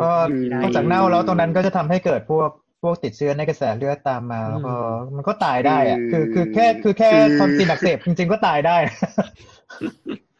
แต่แต่ไม่ได้เจอบ่อยนะส่วนใหญ่คนส่วนใหญ่ก็ไปไปไม่ถึงจุดนั้นนะมันมันจะรู้สึกแย่มากก่อนอะไรเงี้ยเออก็สงสัยว่าสมมติอย่างตะเกียที่บอกว่าหนองมันอาจจะแบบลงเข้าไปในคอ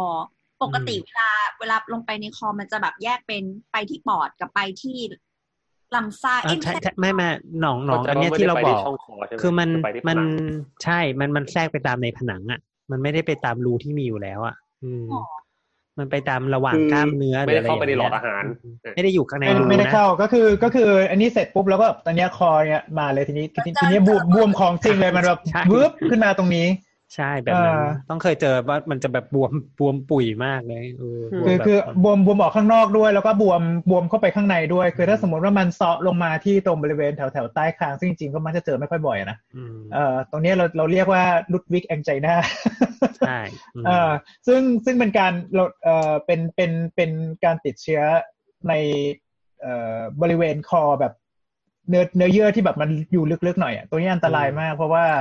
เพราะว่าไม่ไม่ใช่ไม่ใช่ตายเพราะติดเชื้อแต่จะตายเพราะว่าทางเดินอากาศเออทางเดินหายใจส่วนบนอ่ะถูกถูกอุดใช่คือมันเหมือนโดนบีบคออ่ะอืมมันมันเหมือนมันเหมือนมันบวมมากจนคอมันไม่มีที่หายใจแล้วอะไรอย่างเงี้ยนะครับนอกเหนือไปจากนี้คือมันอาจจะลงไปในช่องอกได้นี่ก็ยิ่งแย่เข้าไปใหญ่เลยสมมติเข้าเข้าไปในช่องช่องอะไรนะถ้าทำให้เกิดการอักเสบในช่องทรวงอกอย่างเงี้ยทำให้มีปัญหากับปอดหรือว่ามีปัญหากับระบบหัวใจได้เหมือนกันใช่คือพูดง่ายๆคือแทนที่หนองมันจะออกมาในลำคอออกมาส่วนที่มันเป็นอากาศมันดันไหลไปส่วนอื่นถูกไหมใช่เพราะว่าเพราะเนื้อทอนซิลเนี่ยมันอยู่ในเนื้อไงมันอยู่ในเนื้อเพราะฉะนั้นมันมันพอมันปูดขึ้นมาเป็นหนองมันก็แทรกไปตามในเนื้อได้ได้ดีกว่ามันไม่แตกออกมาด้านนอก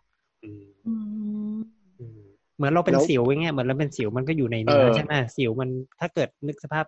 ถ้าใครเคยเป็นสิวที่มันแบบฝังหัวอยู่ข้างในแล้วมันไม่แตกออกมาข้างนอกมันก็จะเซาะๆอยู่ข้างล่างอย่างนี้นะอืมแล้วเดี๋ยวก่อนไปถึงไปถึงเลเวลนั้นก็อันตรายใช่ไหมหมายถึงว่ามันมันร่างกายมันต้องแย่มากแล้วใช่ปะใช่ใช่แต่ตอนนั้นคือมันจะแบบไข้ไข้กระหน่ำหรือว่ามีปัญหามากคือส่วนใหญ่ส่วนใหญ่มักจะมักจะแย่มักจะแย่ก่อนจะไปถึงเลเวลนั้นสมมติแล้วสมมติเลเวลนั้นอ่ะสมมติมาถึงมือหมอแล้วหมอจะจะรู้ได้ยังไงจะวินิจฉัยยังไงก็ต้องทำสแกนดูว่าว่าน้องมันไปตรงไหนแล้วบ้างอืมส่วนใหญ่นะสแกนเห็น ซี ที ซี ที ซี ที อืมก็แล้วก็ต้องเจาะดูดน้องออกอย่างงี้ใช่มั้ยต้องแล้วเอาต้องกรีดต้องเอาน้องออกต้องกรีดเลยแหละไม่ใช่ไม่ใช่แค่เจาะอืมคือเอ่อหลักการจริงๆหลักการก็คือถ้ามีน้องอยู่ตรงไหนก็ต้องเอาน้องออกเพราะน้องก็คืออย่างที่บอกไปก็คือเป็นซากของอารยธรรมซึ่งไม่มีประโยชน์อีกแล้วต้องเอาออก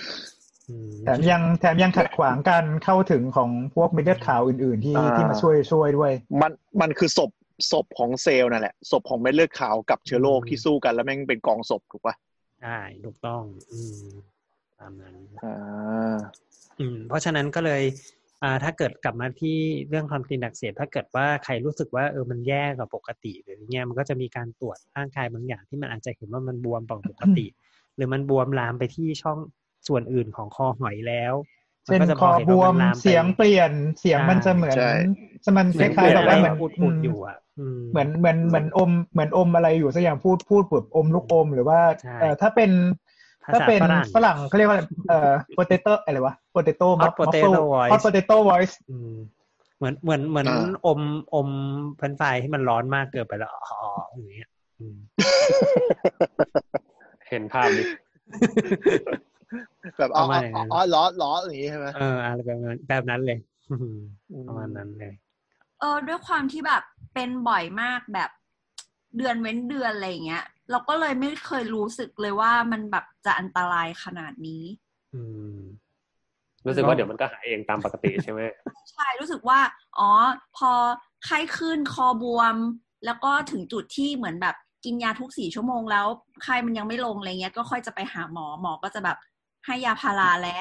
และยายาฆ่าเชื้อเอออะไรเงี้ยก็เออแล้วก็แต่คือทั้งเอพิโซดมันนานนะแต่ถ้าถ้าเป็นเดือนเว้นเดือนนี่แบบเพราะว่าพอเป็นทีหนึ่งอ่ะมันก็แบบจะอย่างน้อยสักวันสองวันใช่ป่ะต่อให้เรากินยา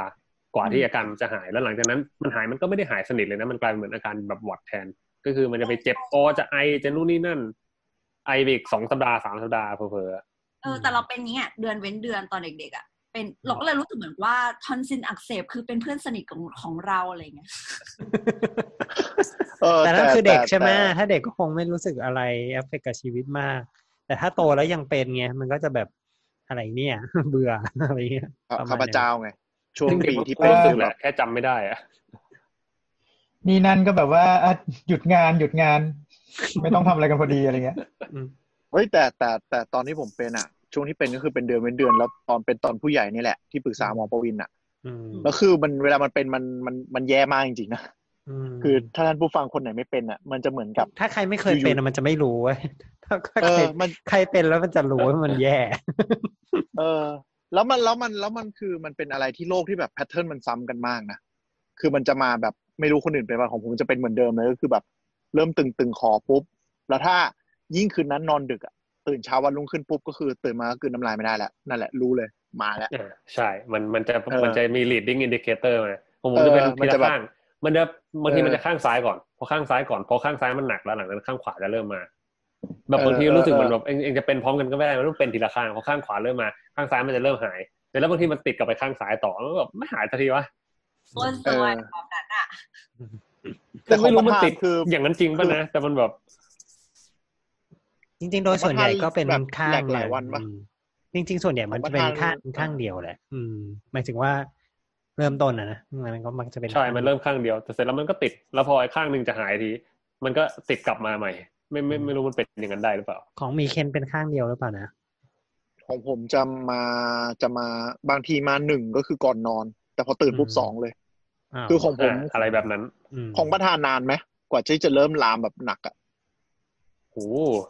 ไม่ไม่นานบางทีแบบตอนเช้าเริ่มตึงๆอ่ะตอนเย็นรู้แล้วว่าเจ็บ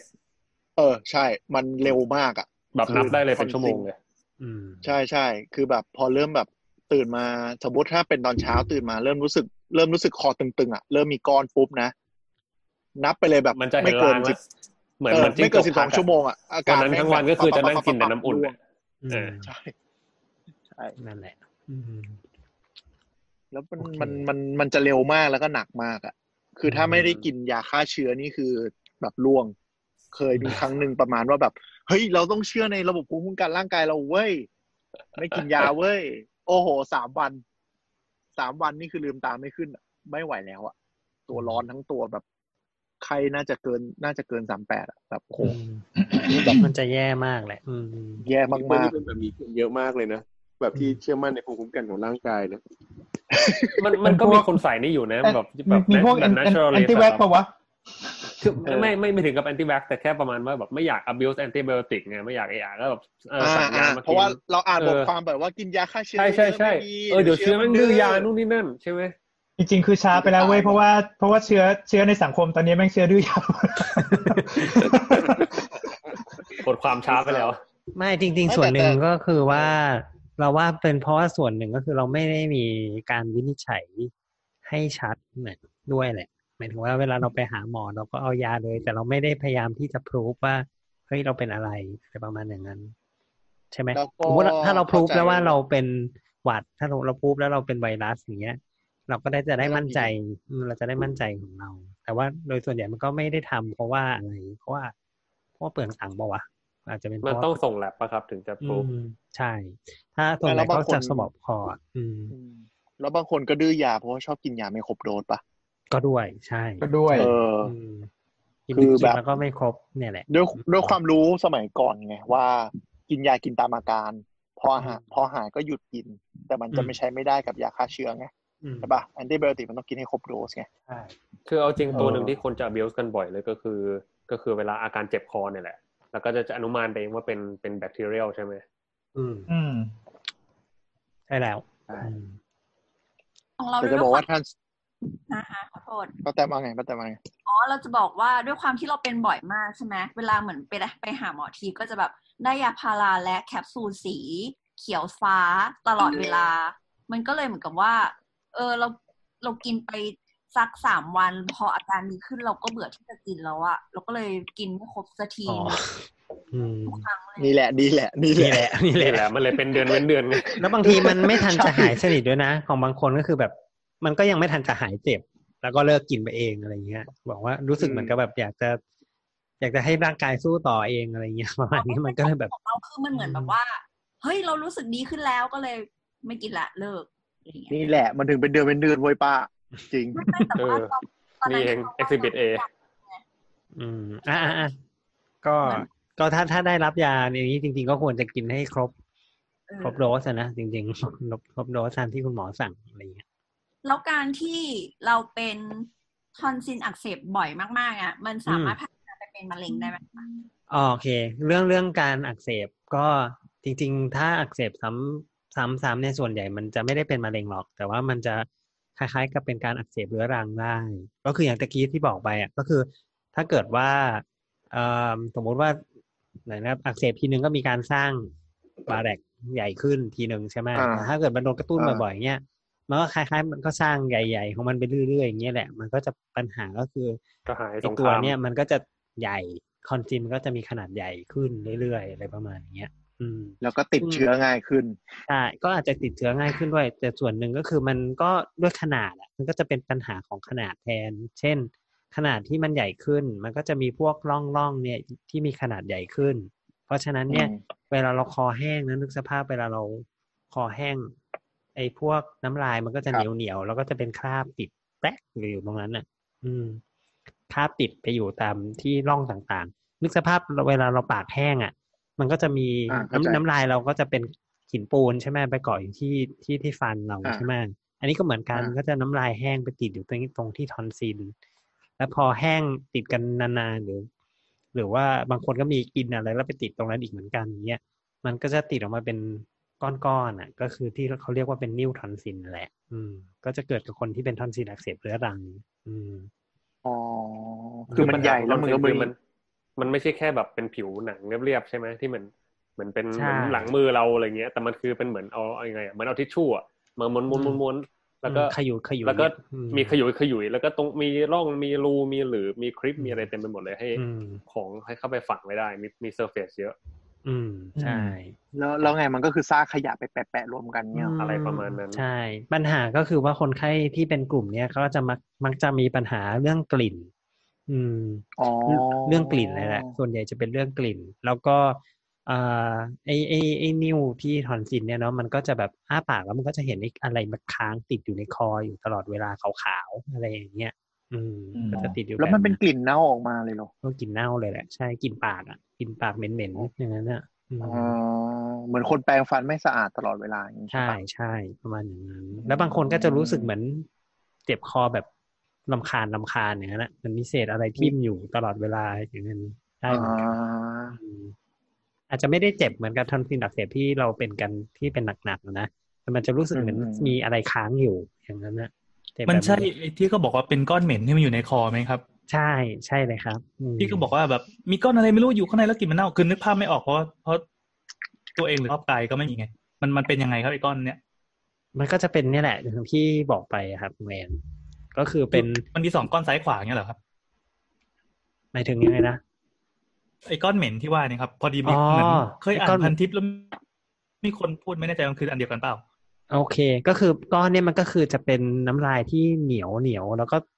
เป็นก้อนเหนียวจนเป็นก้อนนะซึ่งไปแทรกอยู่ตามเนื้อของทอนซิลซึ่งจะเป็นข้างไหนก็ได้จะเป็นทอนซิลที่อยู่ข้างซ้ายก็ได้หรือทอนซิลขวาก็ได้แต่ส่วนมากถ้าเกิดคนที่มีขนาดทอนซิลโตมันก็จะจะโตสองข้างแล้วก็จะมีเศษอะไรติดลงไปตรงนั้นคือเมื่อกี้พี่แอนพี่แอนมาจอยระหว่างรายการคือทอนซิลมันจะเหมือนเป็นแบบเป็นผ้าเป็นเป็นผืนสักอย่างที่มันมีร่องร่องร่องร่องอ่ะคือไอ้พวกนี้มันไปอุดตามร่องไงอ๋อเออใช่แล้วพอไปอุดตามร่องมันก็เลยเป็นแบบเป็นแบบน้ำเหนียวเหนียวแข็งแข็งอยู่ตามร่องแล้วปิ่นก็ออกมาตามนั้นอ่ะใช่ครับซึ่งกินแง่เองได้ใช่ไหมครับจริงๆได้นะจริงๆก็มีคนไข้บางคนก็แต่มันเวลาข้อข้อที่รู้สึกก็คือเวลาถ้านึกสภาพมันจะหนึ่งคือเอาอะไรไปแตะๆตรงนั้นมันจะรู้สึกอยากจะออกออกมาสองสองคือมันจะเจ็บมากเลยเวลากดเยอะๆตรงนั้นมันจะเจ็บอ่ะแต่ถ้าเห็นเองมันจะหยิบเองก็ได้มันเป็นเนื้อมันเป็นเนื้อเยื่อบางๆด้วยใช่ไหมถ้าทำไม่ดีมันก็แบบไปกดแล้วมันก็บวมแมงอักเสบเพิ่มอีกคราวนี้คราวนี้ท้องเสียอักเสบเหมือนกันแต่แต่จริงๆถ้าเกิดถ้าเกิดเราเห็นเราก็บางทีเราก็หยิบให้นะเหมือนถ้าเห็นว่ามันหยิบมาง่ายๆอะไรอย่างนี้ก็หยิบให้เลยอะไรอย่างเงี้ยใช้ของแบบว่าเสียเขี่ยได้เขี่ยได้เรามีประสบการณ์ในช่วงนึงที่เป็นแบบเหมือนเป็นนิ้วอันเนี้ยบ่อยแล้วเราก็ใช้วิธีเอาไม้จิ้มฟันอะโอ้เหมือนผมเลยไม้จิ้มฟันอืมมันเห็นเนาะแต่ว่ามันอันตรายนะมันมันคือมันมันเสียบตรงปลายแหลมมันจะทิ่มได้มันเราเราพยายามจะคือด้วยความที่นิ้วไอ้เม็ดนิ้วของเรามันใหญ่มากอะใหญ่ประมาณแบบยางลบที่อยู่ก้นดินสออย่างเงี้ยเออมันมันมีหลายอันอะไรเงี้ยเราก็ก็เลยพยายามจะเอาตรงปลายไม้จิ้มฟันเนี่ยจุดไปตรงกลางก่อนอ่ะอ๋อไม่ขยับลงมาได้เออมีความพยายามไม่เจ็บเหรอหมายถึงว่าไม่เจ็บเหรอคือเรารู้สึกว่าถ้ามันอยู่ในคอมันจะรำคาญมากกว่าอืมทนรำคาญไม่ไหวอย่างนั้นอืมมันมันก็เหมือนคนมีขี้หูเราต้องไปดูดหูอ่ะแต่ว่าอันนี้น่าจะแย่กว่าใช่ใช่ก็แล้วก็หลังจากนั้นก็พยายามแบบว่าบ้วนบ้วนปากด้วยน้ำเกลืออะไรประมาณเนี้ยก็จะช่วยได้ขึ้นเยอะเออใช่ใช่แล้วแล้วป้าแตนเป็นบ่อยหรอมีช่วงหนึ่งเป็นบ่อยเป็นบ่อยจนคือจนขี้เกียจไปหาหมอแล้วก็เลยต้องจัดการเองไงอ๋อ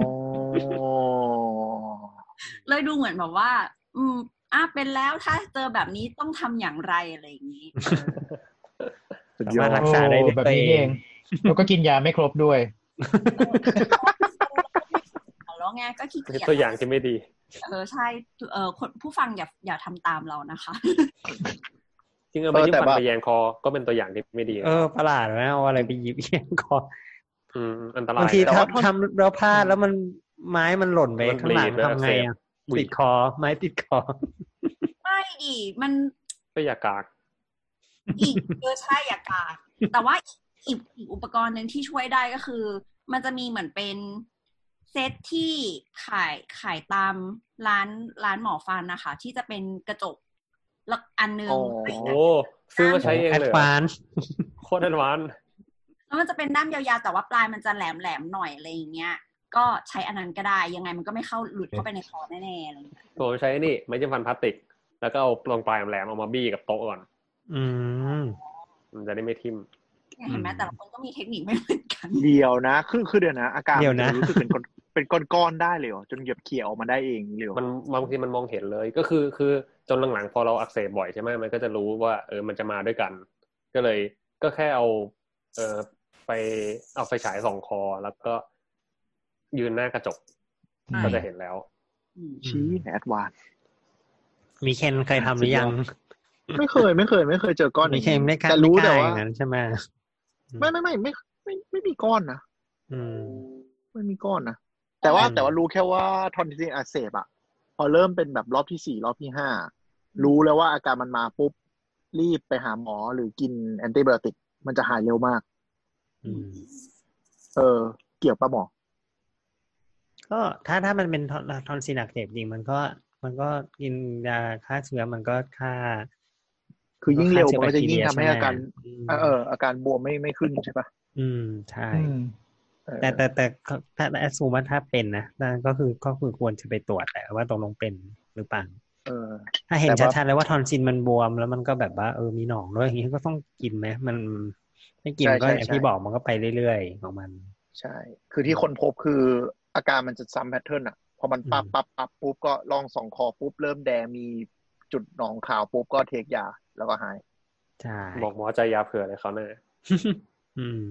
จริงๆมันซื้อเองได้นี่ฮะได้ได้ด้วยเหรอไม่ได้หรอได้ก็บอกเภสัชเขาว่าเป็นเลยหรอเขาก็ไม่เช็คหรอกจริงอ่ะเดี๋ยวนะขอสรุปนิดนึงแต่แต่วันนี้เภสัชไม่มานะเป็นไงคุณได้ถามตะกี้ตะกี้เหมือนหมอหมอประวินบอกว่าเพราะว่าถ้าเกิดว่าเป็นคนที่เป็นแบบ acute เนี่ยมันก็คือเหมือนบวมแดงแล้วก็มีมีเหมือนเป็นเป็นหนองเป็นฝ้าคลุมอยู่ที่ทอนซิลแต่ว่าสำหรับคนที่เป็นแบบเรื้อรังเนี่ยมันก็จะพัฒนาเหมือนเป็นนิ่วทอนซิลมันมันจริงๆมันก็คือมันแค่ขนาดใหญ่แหละแล้วไอ้นิ่วไอ้นิ่วเนี่ยมันเกิดขึ้นจากการที่มีเศษอะไรไปติดอยู่ในร่องนั้นๆความใหญ่ของมันอ่ะมันมันทำให้ร่องที่มันมีอยู่มันก็ใหญ่ไปด้วยมันก็มีเศษอะไรไปติดอยู่ตรงนั้นได้รวมถึงถ้าเกิดว่าเป็นเด็กเนาะถ้าเป็นเด็กเนี่ยความใหญ่ของมันก็จะทำให้ช่องคอมีขนาดเล็กลงอืมก็ทำให้เกิดอ่าภาวะนอนกรนได้ในเด็กอืมผู้ใหญ่ก็ได้เหมือนกันนะแต่ผู้ใหญ่นอนกรนผู้ใหญ่นอนกรนก็อาจจะมีอย่างอื่นด้วยอะไรเงี้ยเพราะอ้วนใช่อ้วนคอแคบอะไรเงี้ยด้วยลิ้นโตอะไรเงี้ยด้วยแต่ส่วนใหญ่ในเด็กก็มักจะเกิดจากคอนทีเนี่ยแหละเพราะว่าเด็กอย่างที่บอกไปมันเป็นช่วงเวลาสักเก้าขวบสิบขวบที่มันเป็นช่วงที่ทอนซิลมีขนาดใหญ่เมื่อเทียบกับคอของเขาอย่างนั้นครับอืมเมื่อเมื่อกี้พูดถึงลิ้นโตนี่คือมันเป็นความผิดปกติอะไรป่ะครับหรือเป็นแค่ว่า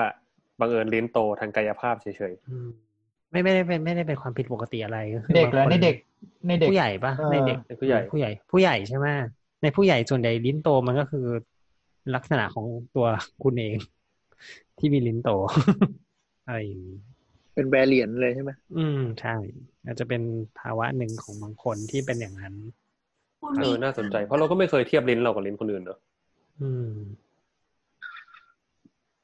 ได้ถ้าถ้าสนใจเดี๋ยวเดี๋ยวคราวหน้าคุยกันเรื่องเรื่องเรื่องเรื่องเนี่ยแหละเรื่องเรื่องนอนกลนหนูใครคะเกิดอะไรขึ้นเสียงใครพูดตะกี้มันไป activate Google Home เออมันได้ยินเป็นโอเค Google อ่ะตลกโอเคอันนั้นก็คือเรื่องของทอนซิลโตเนาะซึ่งพบได้ทั้งในเด็กและในผู้ใหญ่เนาะในผู้ใหญ่ก็อาจจะนอนกลนก็ได้ทีนี้สุดท้ายก็คือโรคที่อาจจะเจอได้คือโรคที่ทุกคนไม่อยากจะเจอฮะก็คือมะเร็งทอนซิลเมื่อกี้ที่แต้มสนใจครับว่าเอ๊ะเป็นบ่อยๆแล้วจะเป็นมะเร็งหรือเปล่าอะไรเงี้ยจริงๆมะเร็งทอนซิลไม่เกี่ยวเลยมะเร็งทอนซิลก็เป็นชนิดหนึ่งของมะเร็งเลยโดยมากมักจะพบในผู้ชายแล้วก็มักจะสัมพันธ์กับการสูบบุหรี่หรือว่าการการการติดเชื้อไวรัสบางอย่าง เอช พี วี อืมซึ่งซึ่งซึ่งไม่เกี่ยวกันเลยกันเลยกับทอนซิลอักเสบหรือจะอักเสบบ่อยๆแล้วจะเป็นมะเร็งไม่ไม่ไม่มีกรณีแบบนั้นเลยเดี๋ยวเดี๋ยวเดี๋ยวผู้ชายติด เอช พี วี ได้ด้วยเหรอ เอช พี วี นี่คือไอ้มะเร็งปากมดลูกใช่ใช่ถูกต้องไม่ไม่คือไอไอ เอช พี วี เนี่ยคือ human papillomavirus คือคือจริงๆมันเป็นไวรัสไวรัสหูดคือมันมีหลายไทป์มากที่ไหนก็ได้ที่ไหนก็ได้แล้วก็คือเออแล้วก็คือคือผู้ชายผู้หญิงก็ติดได้นั่นแหละอืมนักเคยนักเคยอ่านเจอว่านักอ่านเจอว่าไอ เอช พี วี อ่ะปกติมันจะเป็นที่ปิ๋มแต่ว่าปิ๋มอ่ะมันมีสภาพแวดล้อมอ่ะเหมือนปากมากเพราะฉะนั้นถ้าเอาปากไปใกล้ปิ๋มมากๆก็จะเป็น เอช พี วี ได้ที่ปากก็มีโอกาสเป็นไปได้ใช่ในเวลาเราปากไปมันก็ติดได้เกือบนั่นแหละเลิมก็ด้วยเฮอร์ปีดเงี้ยเยื่อเยื่อบุผิวของที่ปากกับที่อ่าปิ๋มปิ๋มอวัยวะเพศก็ก็มันก็มีความ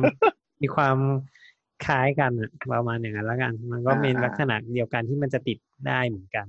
ก็คือเป็นเนื้อเยื่อแล้วมีเมือกว่างั้นเถอะใช่เยื่อเมือกแล้วเนื้อสภาพเนื้อแดงๆกับเมือกๆอะไรอย่างเงี้ยงั้นอันนี้เราสามารถพูดได้ไหมว่าจริงๆแล้วอ่ะปิ๋มมันไม่ได้ถูกดีไซน์มาให้ใช้กับปากไม่งั้นปากมันจะแบบเหมือนสุ่มเสี่ยงที่จะติดเชื้อโรคได้มันผิดธรรมชาติไหมการที่เอาปากไปใช้กับปิ๋มอย่างเงี้ย อืมอันนี้เราจะรู้ได้ยังไงเนี่ยหมอประวิตรไม่เชี่ยวชาญก็คือเราก็ไม่ได้เป็นคนดีไซน์ด้วยเนาะไปถึงทางการแพทย์ก็ไม่ได้มีไม่ได้มี opinion ในด้านนี้ใช่ไหมเพราะว่ามันพูดเองก็ไม่ไม่มันก็ไม่เป็นธรรมกับคนที่ชอบแบบนั้นแม้เหมือนว่ามันก็บางคนอาจจะชอบอย่างนั้นก็ได้แต่จะพูดว่าอะไรว่าน้ำลายมันก็มีเป็นฤทธิ์ฆ่าเชื้ออ่อนๆป่ะมันก็ไม่รู้เหมือนกันก็มีแล้วก็เอาจริงๆคือแบบว่าในในช่องคลอดอ่ะมันมีแบคทีเรียเจ้าถิ่นอยู่แล้วซึ่งซึ่งในช่องคลอดก็จะมีความเป็นกรดอ่อนๆอยู่ตรงนั้นของมันเพื่อกันไม่ให้มีเอ่อเชื้อที่มันก่อโรคอ่ะโตขึ้นมาได้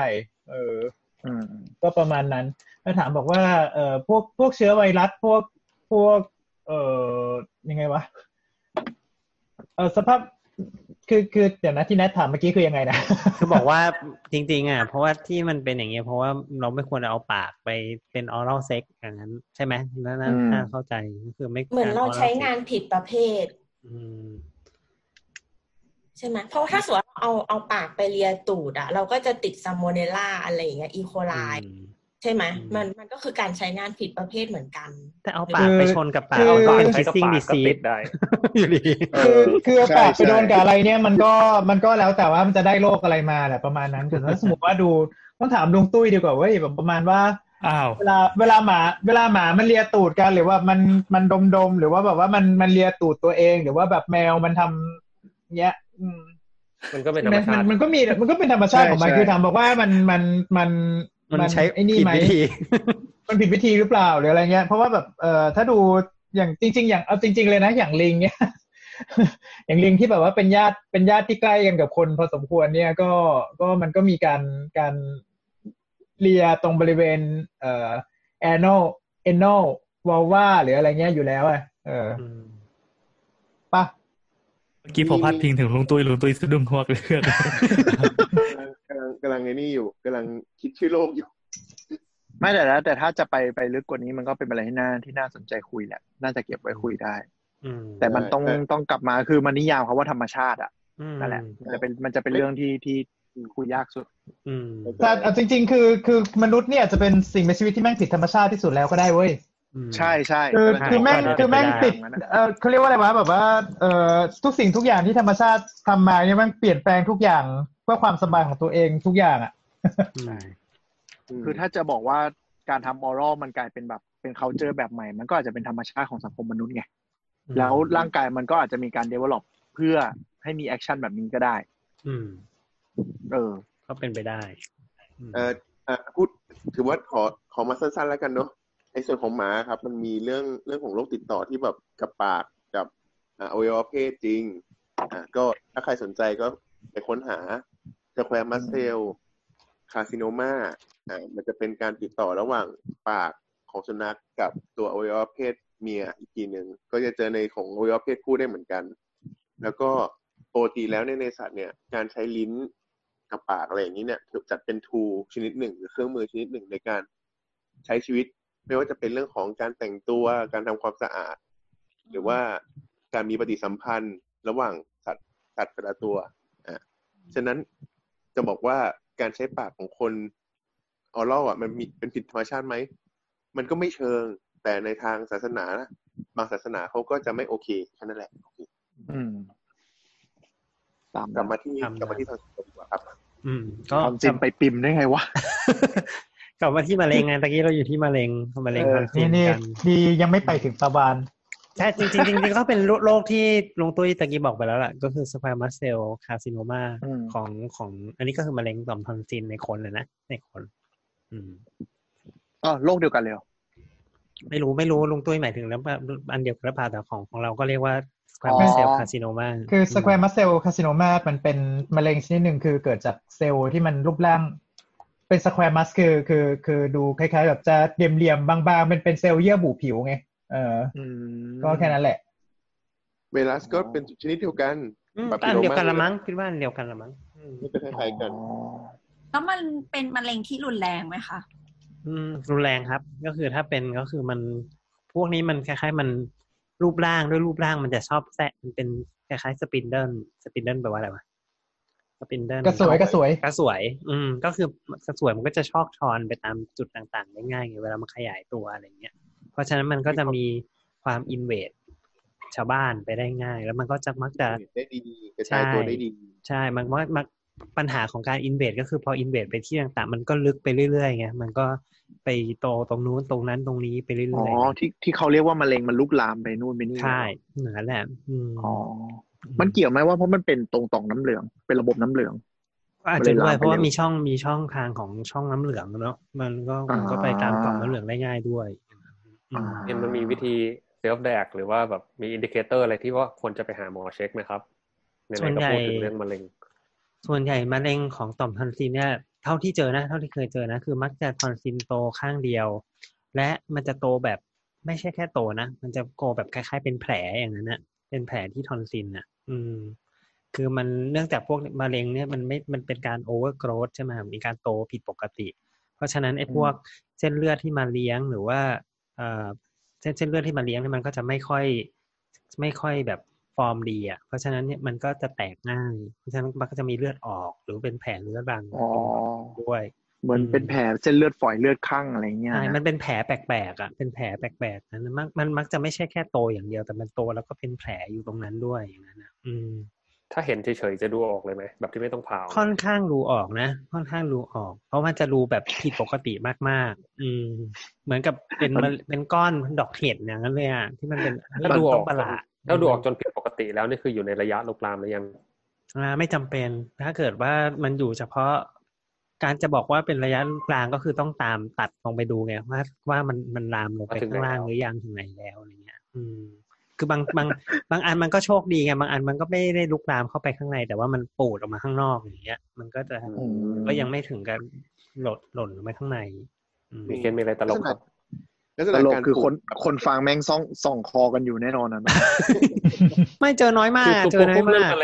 ต่อให้เจอน้อยมากทุกคนก็จะถามกูเป็นอะไรวะเท่าที่เคยเจอก็คือจะเป็นเท่าที่แพทเทิร์นเท่าที่แพทเทิร์นนี่เจอนะก็มักจะเป็นคุณลุงอายุประมาณห้าสิบประมาณอย่างนั้นนะแล้วก็ก็คือแล้วก็แบบเออแบบเจ็บคอเรื้อรังเจ็บคอข้างเดียวเรื้อรังแล้วมันก็เป็นแผลแล้วบางคนก็คือแบบโอ้มีต่อมน้ำเหลืองโตด้วยข้างเดียวข้างนั้นอีกอะไรเงี้ยอืมอืมแล้วคนคุณลุงก็มักจะชอบสูบบุหรี่ด้วยอืมมันมักจะแบบเป็นแพทเทิร์นอย่างนี้เลยอืมหมอปวินครับก็แสดงว่าบุอ่าตัวกันด้วยครับไอ้แผลรูปเห็ดนะครับมันคล้ายๆกับหน้าตาคล้ายกระดอกกระหล่ำมั้ยอย่างของผมอ่ะใช่ใช่ๆอืมเออก็เป็นแบบนั้นแหละอืมได้เหมือนกันครับแต่มันอาจจะเป็นหูธรรมดาก็ได้นะหมายถึงว่าถ้าเกิดเราเป็นอะไรเงี้ยอาจจะไม่ใช่ก็ได้คือต้องเอาออกมาดูอืมอะไรนะครับหูดที่ทอนซิลเนี่ยเหรอก็ได้นะหูดก็เป็นที่ทอนซิลได้อืมแต่ไม่ไม่บ่อยไม่บ่อยไม่บ่อยอืมแต่ตะกี้จะถามก็คือแค่ฟังก็เจ็บแล้วอะแต่ตะกี้จะถามก็คือบุหรี่ค่อนข้างค่อนข้างเขาเรียกอะไรนะ correlate กับเอ่อมะเร็งชัดเจนใช่ไหมของของของ squamous cell carcinoma เนี่ยของชนิดเนี้ยไม่ว่าจะเป็นที่ทอนซิลหรือจะเป็นที่อื่นก็ตามเนี่ยมักมักจะสัมพันธ์กับบุหรี่อืมแล้วก็เรื่องไอ้ไวรัสตะกี้ที่บอกไป เอช พี วี อืมอืมอืมเพราะฉะนั้นก็อย่าอย่าบุหรี่กันนะครับอย่าดมบุหรี่ด้วยทีนี้มาที่ว่าในเมื่อเรารู้ว่ามันเป็นอะไรนะต่อมน้ำเหลืองเป็นระบบปกป้องร่างกายเพื่อฆ่าเชื้อโรคแล้วทำไมทางการแพทย์ถึงตัดแม่งเลยก็โคตรเศร้าเลยก็มันมันใหญ่ไงมันใหญ่ด้วยด้วยขนาดแบบจริงๆคือประมาณว่าก่อปัญหาบ่อยก็ตัดมันเลยดีกว่าเออมันเป็นความง่ายๆของของหมอผ่าตัดก็คือเจอเจอปัญหาตรงไหนก็ตัดตรงนั้นแหละรู้สึกไม่ดีไหมรู้สึกไม่ดีไม่แต่ทีนี้ทีนี้ทีนี้มันแบบไอ้อะไรนะไอ้ Waldeyer's Ring เนี่ยถ้ามันโดนตัดหายไปมันจะทำงานไม่สมบูรณ์แล้วมันไม่มีผลกระทบต่อร่างกายหรอเออนี่เป็นปัญหาที่ทุกคนทุกคนถามมาเลยทุกคนที่เคยผ่าตัดหรือว่าทุกคนที่สนใจจะผ่าตัดเนี่ยจะต้องถามมาดีทุกการเลยว่าเฮ้ยมันก็มันมีเว้นดักเชื้อโรคมันไม่มีแล้วมันก็แย่สิอะไรอย่างเงี้ยคำถามคือมันเป็นไส้ติ่งหรือเปล่าใช่ไหมใช่ประเด็นก็คือว่าแต่ทีนี้อย่างที่บอกไปแล้วนะว่ามันไม่ได้มีเฉพาะตรงนั้นน่ะมันมีที่โคนลิ้นมันมีที่ตรงอื่นอีกซึ่งที่ที่มันสามารถที่จะเป็นจุดดักเชื้อโรคได้อีกแล้วอย่าลืมว่าตามคอหอยลึกๆลงไปที่มันไม่ได้เป็นต่อมก้อนใหญ่ๆมันก็มีอีกอย่างเงี้ย ด้วยอันนี้คืออันที่หนึ่งอันที่สองก็คือว่ามันมีงานวิจัยที่วัดแล้วนะหมายถึงว่าวัดแล้วว่าระดับภูมิคุ้มกันของคนที่ก่อนจะตัดเนี่ยแล้วไปเทียบกับระดับภูมิคุ้มกันหลังจะตัดอ่ะมันก็เหมือนเหมือนกันแหละคือคือกันไม่ได้ไม่ได้ไม่ได้แตกต่างกันมากเท่าไหร่อืมคือร่างกายเรามีต่อมต่อมอื่นมากพอที่จะมาชดเชยได้ร่างกายทำมาเกินงั้นอืมมันมันก็ไม่เชิงทำมาเกินคือของคุณเนี่ยแหละทำมาเกินของคนอื่นเขาไม่ได้ทำมาเกินไงเหมือนมาให้โดนบูลลี่อ่ะบูลเล่นบูลเล่นหมอถึงจะ consider ว่าเนี่ยตัดเถอะอะไรเงี้ยอืมเพราะฉะนั้นก็ต้องมาเทียบทีนี้มันก็ถึงคือถามว่าตัดแล้วมันจะเกิดอะไรขึ้นก็คือเอ่อมันจะขาดเออมันไม่มีแล้วคือไอ้เรื่องภูมิคุ้มกันคงไม่ได้เป็นประเด็นมากเพราะอย่างที่บอกไปมันไม่ได้ต่างกันมากแต่มันก็มีข้อเสียของการผ่าตัดอืมข้อเสียของการผ่าตัดคืออันที่หนึ่งก็คือมันเจ็บใช่ไหมมันเหมือนเราอาการเจ็บเนี่ยมันขอบคุณครับเออเออใช่เกือบลืมไปเลยจริงๆมันมันเจ็บจริงๆก็คือมันจะเจ็บเหมือนกับเหมือนถ้าถ้าใครไปมีใครไม่รู้ใครเคยไปผ่าผ่าฟันคุดไหมอ่ะอืมอืมเคยมันก็จะปวดมากแบบมันผ่าฟันคุดอย่างนั้นนะแล้วนึกสภาพว่าทอนซิลมันมีทั้งซ้ายทั้งขวาแล้วเราถ้าจะตัดส่วนใหญ่ก็ต้องลมชาสลบตัดเพราะฉะนั้นก็จะตัดทั้งซ้ายทั้งขวาไปเลยอย่างนั้นนะแล้วมันก็จะเจ็บมากทั้งสองข้างแล้วก็จะปัญหาของความเจ็บก็คือเอ่อมันมันเจ็บมากแล้วก็กลืนกลืนไม่ได้กินน้ำไม่ได้อะไรเงี้ยครับมันก็มันก็มีข้อเสียของการผ่าตัดตรงนี้อันที่หนึ่งเลยเรื่องของเจ็บแล้วก็ขาดน้ำเอ่อโดยส่วนใหญ่ที่มันก็เจ็บนานเหมือนกันนะประมาณสักหนึ่งสองสัปดาห์เลยนะอืมก็เหมือนเหมือนเราไปผ่าฟันคุดอ่ะอืมเหมือนเราไปผ่าฟันคุดกว่าเราจะสนิทก็ตั้งนานอืมต้องคบกันนานๆหน่อยใช่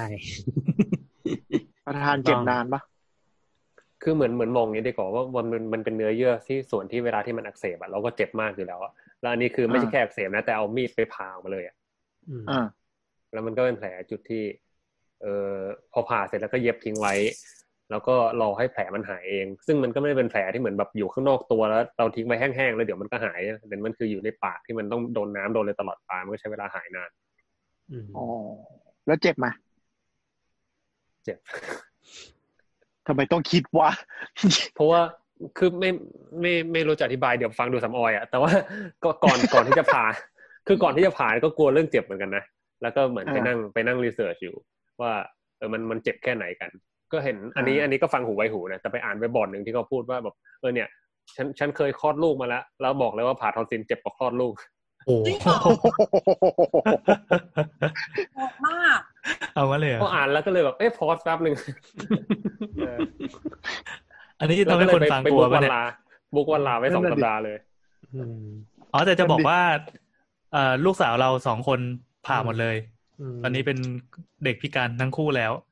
คนหนึ่งผ่าตอนตอนสักห้าขวบได้มั้งอีกคนก็สักสามขวบเพราะว่านั่นเข้าเกณฑ์นั้นที่ว่าหมอบอกว่าควรผ่าได้แล้วก็เลยไปผ่าเหมือนจำได้ว่าเขามียุคนึงเหรอครับก่อนก่อนหน้านี้ไม่ไม่รู้ที่ไทยเป็นป่ะนะแต่ว่าที่ที่อเมริกามีผมเคยคุยกับญาติอยู่คือเขาเหมือนเด็กคนไหน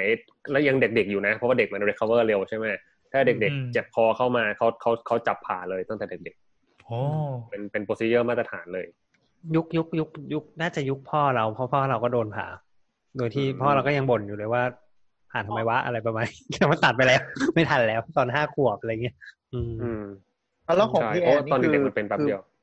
ของของลูกพี่แอนคือเป็นบ่อยจนต้องผ่าเหรอฮะใช่เข้าเข้าเกณฑ์จำไม่ได้ว่าเป็นกี่ครั้งต่อปีเช่นแบบเจ็ดครั้งต่อปีหรืออะไรเงี้ยคือมันมีการอักเสบเกิดขึ้นใช่ใช่เป็นเยอะมากครับพอผ่าปั๊บหายเลยแบบกลายเป็นเด็กอ้วนท้วนสมบูรณ์แข็งแรง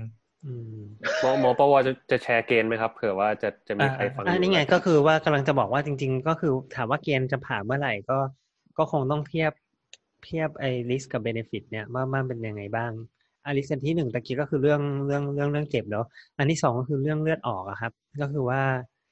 ผ่าตัดมันก็ต้องมีเลือดออกใช่ไหมมันก็แล้วแล้วมันเป็นในคอไงประเด็นก็คือมันอาจจะสำลักเลือดหรือมันอาจจะ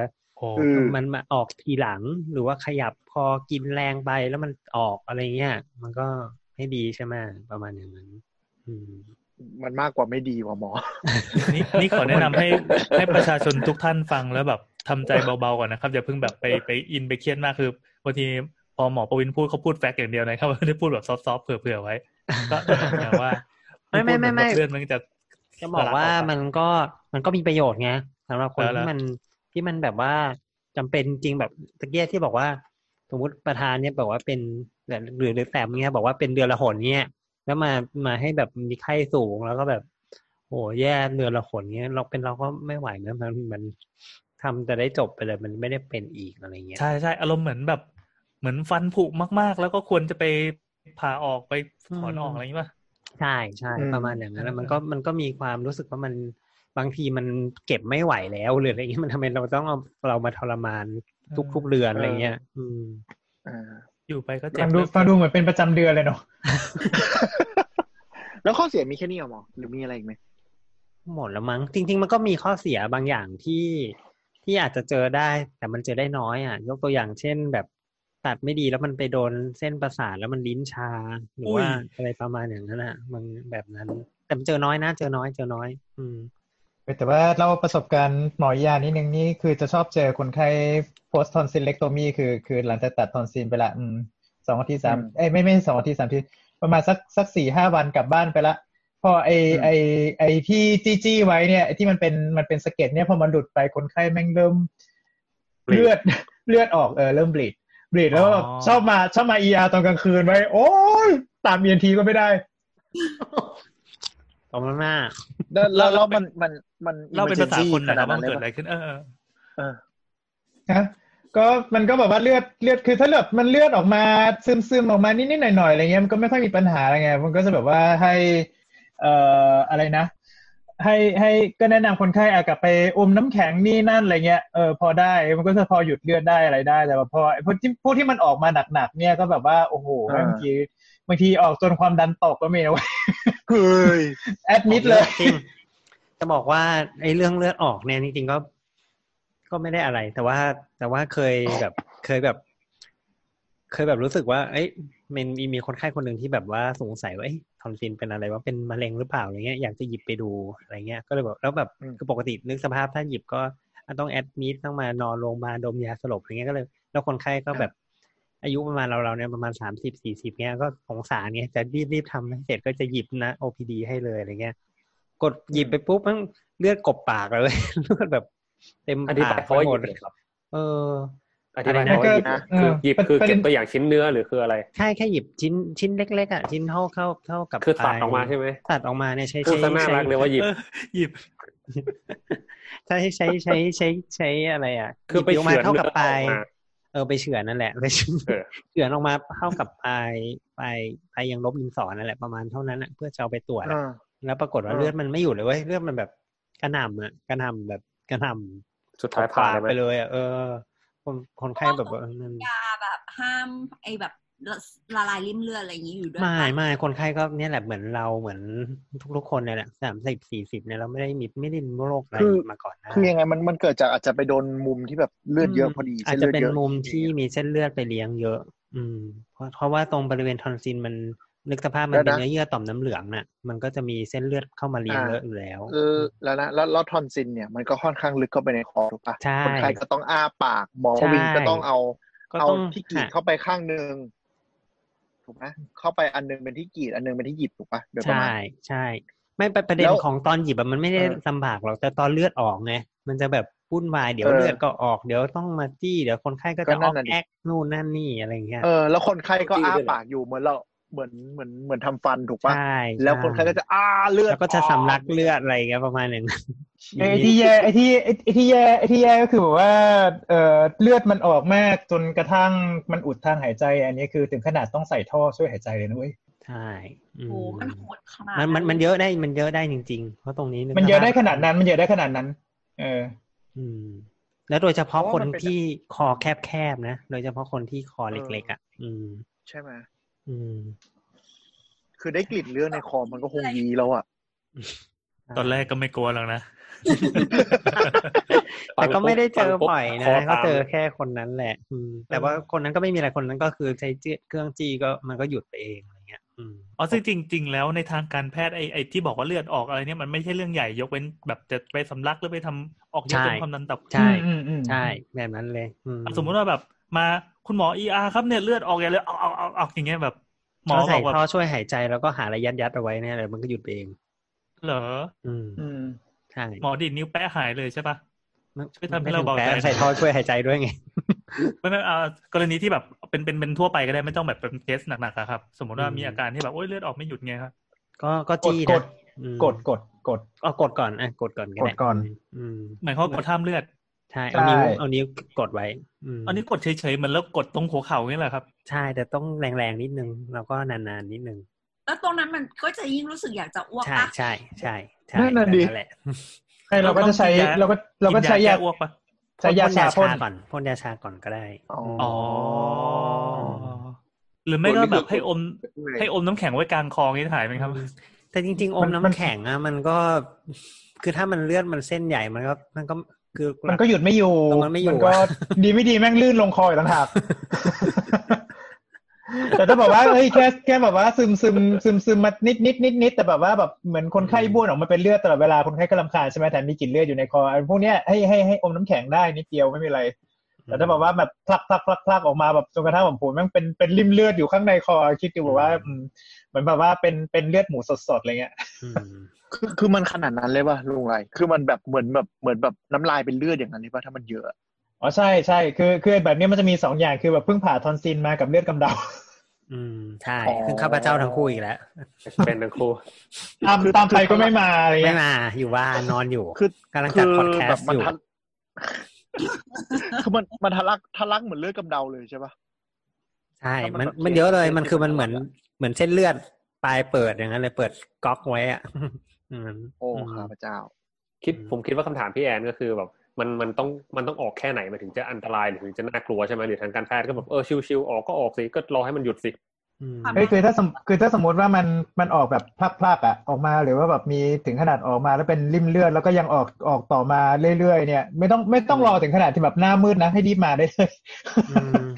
เลือดออกไม่ใช่อาการปกติเนาะคนปกติไม่ควรจะเลือดออกใช่ใช่ไหมไม่เดี๋ยวแต่แต่แต่แผลหลังผ่ามันเป็นฝีมือหมอป่าววะอืมก็ก็ควรจะมาไงก็ควรจะมาถูกแล้ว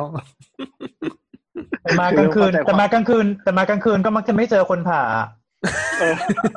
คือแล้วแล้วเข้าใจบ้านคนผ่า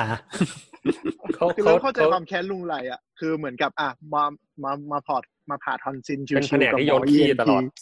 คือคือประมาณแบบว่าเนื้อไม่ได้กินหนังไม่ได้ลองนั่งเอากระดูกมาแขวนคอไม่โดยปกติก็ไปแหมแหมแบบผ่าหมอเย็นที่ผ่าทอนซิลชิวๆเย็บแผลอ่าโอเคเรียบร้อยแล้วดูแลรักษาตัวนะแล้วอีกสามวันเขาเขาไม่ค่อยเย็บแล้วเดี๋ยวนี้เขาจี้เลเซอร์เอาอ๋อแล้วผ่านไปสามวันแม่งแบบเลือดพลักๆมาตอนสี่ทุ่มแล้วหมอเอไอก็ต้องมานั่งแบบกูอีกแล้วเหรอจี้แต่ก็เย็บด้วยถูกป่ะครับไม่ไม่หลายเทคนิคเดี๋ยวเดี๋ยวเดี๋ยวเดี๋ยวพูดให้ฟังเดี๋ยวเล่าให้ฟังอีกก็คือแต่แต่แต่แต่แต่ทั้งนี้ทั้งส่วนใหญ่ก็เนี่ยแต่ตะกี้กลับมาที่ที่ลุงแอนถามว่าแล้วเมื่อไหร่จะผ่าอะไรเงี้ยก็คือนี่แหละเทียบ risk กับ benefit อันนี้แหละที่ที่เราจะได้ได้ประโยชน์เพราะฉะนั้นมันก็เลยมีการถกเถียงว่าเอ๊ะจะต้องกี่ครั้งหรือจะต้องอะไรอย่างเงี้ยมันก็จะมีเกณฑ์ของมันนะนะซึ่งซึ่งตามแต่ว่าว่าคุณจะยึดเกณฑ์ประเทศไหนหรือว่าอะไรเงี้ยออกมาเขาก็จะเทียบคล้ายๆเทียบเทียบ cost benefit ของของการผ่าตัด operation เนี้ยออกมา benefit ก็คือหายไม่เป็นไม่เป็นอีกแล้วไม่เป็นทอนซิลอักเสบแล้วอะไรเงี้ยตัวตัดไปแล้วนี่ยิ่งเป็นบ่อยก็จะยิ่งเป็นบ่อย benefit ตรงนี้ก็จะยิ่งเยอะใช่ตัดส่วน risk ก็คือถ้าเกิดเออเป็นกลุ่มที่ยังไงเลือดเลือดหยุดยากหรือว่ายังไงหรือว่าสูงอายุหน่อยหรือว่ามีอะไรอีกเลยก็เนี่ยแหละเรื่องเรื่องที่มีปัญหากับเลือดออกได้ง่ายอะไรเงี้ยก็ก็ก็อาจจะต้องมาชั่งใจกันนิดนึงอีกอันเรื่องเลือดอ่ะนะเคยเห็นคลินิกเสริมความงามเวลาเขาจะฉีดโบท็อกซ์ร้อยไหมอะไรเงี้ยเขาจะบอกคนไข้ว่าห้ามกินวิตามินมาก่อนวันมือทำแล้วก็หลังทำไปแล้วไม่ให้กินโดยเฉพาะวิตามินซีเพราะว่าจะทำให้เลือดอ่ะไหลไม่หยุดเอ๊ะฮะมันไม่ใช่ซีมันไปห้ามเหรอวิตามินซีไปห้ามไม่ใช่หรองงวิตามินซีนี่มันเสริมการสร้างคอลลาเจนแหละซึ่งมันจะทำให้หลอดเลือดฝอยแข็งแรงอืมอ๋อเขาบอกทีนี้ประเด็นประเด็นคือเอางี้ดีกว่าเว้ยเพราะว่าเราไม่รู้ว่าวิตามินที่คลินิกเสริมความงามให้มามีส่วนประกอบของอะไรบ้างอาจจะมีอย่างอื่นก็ได้อืมเราว่าเขาเขาห้ามเพราะว่าคงเขาคงกลัวกลัวกลัวอย่างอื่นมั้งกลัวกลัวยาอย่างอื่นด้วยอืมแล้ววิตามินซีอาจจะอาจจะมีผลต่อโบท็อกซ์ไงอาจจะไม่ได้เกี่ยวกับเลือดเป็นไปได้ปะ ก็เป็นไม่รู้อันนี้ไม่ไม่มีความรู้เออแล้วแล้วถ้าไม่ใช่วิตามินจากจากคลินิกหมายถึงว่าถ้าเรากินวิตามินอยู่แล้วทั่วไปอะไรเงี้ยนี้ควรต้องระวังไหมก่อนไปผ่าทอนซิลว่าให้หยุดกินถ้าเป็นเราเราว่าเราไม่ไม่นะสมมติกินกินแบบพวกเสริมธรรมดาหมายถึงว่าเช่นเซนทัมอะไรอย่างนี้ใช่ไหมแบบวิตามิน บี หนึ่ง หก สิบสอง อะไรเงี้ยคืออันนี้อันนี้ต้องระวังเรื่องของพวกที่มันเป็นน้ำมันตับปลาแหละเพราะว่าเพราะว่าพวกนี้มันมีฤทธิ์เหมือนต้านวิตามิน K หน่อยๆอาจจะทำให้เลือดออกค่อนข้างเยอะแต่ทางที่ดีที่สุดก็คืออะไรฮะน้ำมันตับปลาคืออะไรฟิชออยอย่างเงี้ยเหรอเออนั่นก็ไม่ใช่วิตามินแล้วดิเฮ้ยมันเป็นซัพพลีเมนต์ไงเว้ยคนละอย่างนะโอเคอ่าน้ำมันตับปลากับน้ำมันปลาคนละอย่างเมื่อกี้ยังพูดถึงเซนทรัมอยู่เลยงงไม่มันก็เป็นก็เป็นฟู้ดก็มีคนมีมีบางคนที่เขากินพวกนี้เป็นฟู้ดซัพพลีเมนต์แบบโทษแบบกินเป็นประจำไงก็ก็ต้องระวังอืมเหมือนว่าน่าจะคอมไบน์อืมเออแต่ปรึกษาหมอเจ้าของเคสแหละดีที่สุดอืมใช่มั้ยหมอก็จะบอกว่าก็แล้วแต่คุณแล้วกันถ้าคุณกลัวมากก็ไม่ต้องกินดีกว่าเนาะอะไรประมาณอย่างนี้ อันนี้คือหมอคนนี้จะพูดใช่ป่ะ ไม่ไม่แต่ส่วนตัวเราว่าถ้าเป็นวิตามินอย่างอื่นเราว่าไม่น่ามีผลนะหมายถึงว่าวิตามินที่มันเป็นออยออกมาแล้วอะไรเงี้ยมันไม่น่านะอืมเพราะว่าเพราะว่าอย่าลืมว่าก็จะมีคนไข้บางคนที่แบบต้องกินวิตามินด้วยเรื่องสาเหตุอื่นๆยกตัวอย่างเช่นเป็นขาดวิตามินหรือว่ากินซัพพลีเมนต์เพื่อเช่นเช่นขาดแคลเซียมแล้วต้องกินแคลเซียมอะไรเงี้ยมันก็ไม่ได้หยุดนะตอนที่มาผ่าตัดอะไรเงี้ยครับแต่เมื่อกี้ขอขยายความนิดนึงน้ำมันปลากับน้ำมันตับปลาคือคนละอย่างกันนะครับอ่าโอเคโอเคแล้วน้ำปลาคนละอย่างนั่นเองแล้วคนละอย่างแล้วตายตายวะมันถึงไหนแล้วเนี่ยถึงถึงถึงไอ้ list benefit ตะกี้ใช่ไหมว่าจะผ่านหรือเปล่าถ้าเกิดว่าถ้าอย่างเหมือนถ้าจำไม่ผิดนะรู้สึกถ้าเป็นของอเมริกันนะก็จะเป็นประมาณเจ็ดครั้งในหนึ่งปีอะไรประมาณนี้หรือว่าสะสมได้นะก็คือเช่นสามครั้งสองปีติดกันอะไรประมาณอย่างเงี้ยหรือว่าถ้าสามปีก็สะสมกันไปอ่ะสองปีสองครั้งอะไรประมาณเนี้ยคือพูดง่ายๆเป็นบ่อยจนมันเริ่มน่ารำคาญหมอว่าจะสักเกสให้ผ่าใช่อะไรอย่างนั้นอันนี้คืออันที่หนึ่งแล้วก็เรื่องเรื่องของตะเกียบก็คือเรื่องของกลิ่นปากใช่ไหมมีนิ่วที่มันไปสะสมบ่อยๆอย่างนี้ก็เหมือนกันก็แล้วแต่คนไข้เทียบ benefit กับ risk อย่างเงี้ยแล้วก็อีกอันคือจะเป็นเรื่องของนอนกลเนาะนอนกลก็เหมือนกันก็คือถ้ารู้สึกว่ามันเทียบแล้วมันก็อยากทำก็ทำได้อย่างเงี้ยแต่จะมีอย่างเดียวที่ว่าแนะนำว่าตัดดีกว่าก็คือถ้าสงสัยว่าเป็นมะเร็งถ้าสงสัยมะเร็งก็อาจจะต้องต้องต้องต้องสมมติดูแล้วมันเป็นดอกเห็ดเลยอยู่ตรงทอนซิลเงี้ยก็ต้องตัดไหมก็ต้องตัดก็ต้องตัดเพราะว่าตัดได้ไงก็ตัดรีบตัดก่อนอะไรเงี้ยเอาไม่ต้องตรวจมะเร็งอะไรอย่างนี้เลยตัดแม่งเลยก็การตรวจมะเร็งก็คือเอาไปดูไงก็คือตัดไปดูแต่ว่าไม่ต้องไม่ต้องหยิบไปใช่ไหมตัดไปเลยใช่ไหมก็หยิบแล้วก็อยากจะเป็นแบบเราก็ได้ไงก็หยิบแล้วก็เลือดกบคาปากที่ โอ พี ดี อ๋ออ๋องี้ก็คือคือเหมือนกับในเมื่อในเมื่อเหลือแล้วทอนซิลมันก็ไม่ได้แบบไม่ได้จำเป็นมากใช่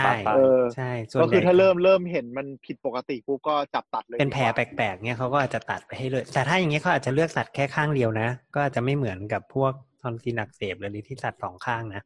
โอ้เพราะแล้วแต่บาลานซ์กันอะไรนะมันไม่เดินเซป่ะมันบาลานซ์กันเหรอพึ่งยังไงนะไม่รู้ไม่รู้ว่าก็ไม่ได้อยากจะตัดไหมแต่มันดูเหมือนจะสงสัยมะเร็งก็คงไม่ได้อยากจะตัดสองข้างมันมันมันไม่มีแบบไหนๆก็ตัดแล้วหนึ่งแถมหนึ่งอะไรอย่างนี้หรอก็คงมีคนหนึ่งแถมหนึ่งให้นั่นแหละไม่ผิดอะไรแต่หมายถึงว่ามันมันถ้าดูตามสิ่งที่มันต้องทำก็คงแค่ข้างเดียวไงที่ตรงที่สงสัยอะไรอย่างเงี้ยอ๋อแต่ถ้าผ่าอักเสบปกติก็ผ่าสองข้างสองข้างสองข้างอืมสองข้างเพราะว่ามันก็อาจจะเป็นข้างถ้าสมมติตัดไปไม่หมดก็อาจจะเป็นอีกข้างไงก็ไม่เอาใช่ไหมอืมฟังประสบการณ์คุณประธานดีกว่าอืม อ่ารีวิวเขียงครับรีวิวเขียงเป็นไงบ้างครับต้องเตรียมตัวเตรียมใจอะไรไหมนอกจากไปเจอว่าเจ็บกว่าเจ็บคอแล้วอ่ะโอ้ไม่ เออว่าคือหมายถึงว่าตั้งแต่เด็กมาเลยก็คือเป็นแบบค่อนข้างจะเป็นประจำคือเป็นบ่อยๆอย่างเงี้ยมาตลอดเลยใช่เป็นเหมือนป้าแตมแหละก็คือเป็นเป็นปัญหามาตลอดเราก็เลยไปเจอคุณหมอแล้วคุณหมอก็แนะนำให้ผ่าอย่างเงี้ยหรอไม่จริงๆไปอ่านเจอเองเรื่องผ่าเนี่ยแล้วก็ก็คือเหมือนเหมือนก็รู้อยู่แล้วว่ามันมีมันมีมันมีโอเปอเรชั่นนี้อยู่มีมีทอนซิลเล็กโตมี่การผ่าทอนซิลเนี่ยอยู่แต่เหมือนแบบเถียงกับตัวเองมาประมาณประมาณห้าปีอ่ะแล้วก็ผ่าดีไม่ผ่าดีเพราะว่าพอพออ่านแบบนี้ไงหาข้อมูลทุกอย่างแล้วก็กลัวแล้วก็ไม่รู้จะผ่าเองดีไหมไม่ไม่ไม่รู้จะไปผ่าดีไหมแต่เหมือนเอ่อพอลองปรึกษาหมอปว.แล้วแกก็บอกว่าแกก็ยุว่าผ่าเลยอ้าวซึ่งแกก็ไม่ได้ยุแล้วผ่าเลยทันทีนะพอยุแล้วก็แบบนั่งยังนั่งคิดต่ออยู่ประมาณปีสองปีจนวันนึงแบบเออช่างมันเถอะผ่าไปเถอะเพราะว่าคิดว่าของแบบนี้มันมันยิ่งเท่าที่อ่านมานะก็คือเหมือนพวกอาการแทรกซ้อนต่างๆอ่ะเหมือนมันยิ่งยิ่งแก่ยิ่งอันตรายมีปัญหาเรื่องแบบแผลหายยากขึ้นเออหรือมีโอกาสมีคอมพลิเคชั่นสูงขึ้นอืมก็เลยทำให้มันจบๆไปอ่าฮะเราตั้งแต่ตั้งแต่แบบโอเควันนี้แอดมิดเพื่อจะผ่าจนถึงแบบครับอย่างเงี้ยมันใช้ระยะเวลาเท่าไหร่อ่ะหมายถึงว่าประสบการณ์ระหว่างการผ่าอืมโอ้ระหว่างการผ่าก็คือไม่ก็ก็เหมือนเอ่อตอนที่จะเข้าไปผ่านั้นสภาพแบบยังดีๆอยู่เลยไม่ไม่ได้เป็นโรคไม่ได้เป็นอะไรเลยแล้วเขาแค่ให้ให้เปลี่ยนชุดแล้วก็เข็นเข้าไปรอในห้องรอด้านหลังกันก็คุยกับคุยกับหมอดมยาหมอดมยาก็ชวนเขาจะชวนเราถ้าเกิดใครเคยผ่าตัดอ่ะเขาก็แบบจะชวนเราคุยไปเรื่อยๆสักพักเราก็วาร์ปทันทีเลยอ่าฮะเออเหมือนแบบนับไม่ถึงสิบอ่ะเขาก็คุยเรากับเราแล้วเราก็หลับเลยอ่าฮะหลังจากนั้นก็ไม่ไม่ไม่รู้สึกตัวจนกระทั่งตื่นขึ้นมาอีกทีก็คือมีมีท่ออยู่ในปากใช่ป่ะครับใช่ป่ะหมอตื่นมาตอนดมยาสลบก็ก็จะดมยาสลบก็จะเป็นส่วนใหญ่ส่วนใหญ่ผ่าตัดทอนซิลเนี่ยอ่าจะเป็นการดมยาสลบเนาะเออก็คือไม่ไม่ค่อยฉีดยาชาแล้วเพราะมันออกแอกออกแอกกันอย่างที่ตะกี้เราคุยกันว่าเราไม่อยากจะนิดทันทีอะไรเงี้ยอืมก็จะเป็นดมยาสลบเพราะฉะนั้นดมยาสลบก็ต้องตอนที่ดมยาสลบก็จะใส่ท่อช่วยหายใจระหว่างที่กำลังดมยาสลบอยู่เพราะมันจะใส่ทางจมูกป่ะมันมันผ่าได้ได้ได้ทั้งได้ทั้งไหนก็ได้ทางไหนก็ได้มันเข้าไปมันเข้าไปขวางขวางไม่ไม่ขวางเพราะว่าเพราะว่ามันมีท่อพิเศษท่อขนาดเล็กได้มันมีท่ออยู่เป็นท่อพิเศษเหมือนเหมือนจะรู้ตัวตื่นขึ้นมางงเงียงงเงียก็คือจังหวะที่ถอดท่อพอดีอ๋อใช่ใช่นะฮะก็คือมันจะรู้สึกเหมือนหายใจไม่ทันอยู่สักแป๊บนึงแล้วก็แพนิคแล้วก็ที่ที่รู้สึกชัดเจนมากคือเจ็บมากเจ็บคอมากแล้วก็เจ็บแบบวันนั้นก็เจ็บเจ็บแบบน้ำตาล่วงอ่ะเจ็บเจ็บมากกินอะไรไม่ลงเลยโรงพยาบาลก็พยายามจะเอาอาหารมาให้ช่วงมือแรกๆก็ยังกินไม่ค่อยลงเท่าไหร่ครับเจ็บกว่าผ่าคลอดไหมครับ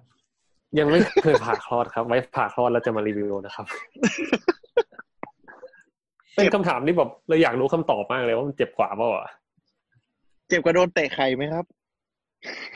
เออเจ็บเจ็บโอ้เจ็บกว่าครับแล้วมันมันมันเจ็บมันเจ็บกว่าช่วงที่แบบเอ่อทอนซิลมันเสบบวมพีกๆไหมหรือเจ็บคนละแบบเจ็บคนละแบบแต่ถ้าถ้าถ้าวัดกันแล้วแบบเจ็บกว่าถ้าวัดแบบว่าอยากเลือกอันไหนนะเจ็บกว่าเคยผ่าฟันคุดปะครับไม่เคยผ่าฟันคุดครับอันนี้เป็นเป็นบุญมากๆที่ไม่มีฟันคุดจริงดิเป็นมนุษย์สมัยใหม่เองอืมก็เลยไม่ไม่สามารถที่จะรีวิวเทียบกันได้เราก็เทียบไม่ได้นะเพราะพอผ่าฟันคุดเราโดนยาชาเต็มที่เลยเรารู้สึกตัวแค่ตอนที่แบบยาชามันหายแล้วแล้วอ๋อเจ็บนี่เหมือนกันป่ะเหมือนกันว่าตอนตอนที่ผ่าผมก็โดนก็คือก็คือสลบไม่รู้ตัวแต่ว่าอันนี้คือสลบไงตื่นตื่นมาก็เจอแล้วใช่ก็คือตื่นมาก็คือ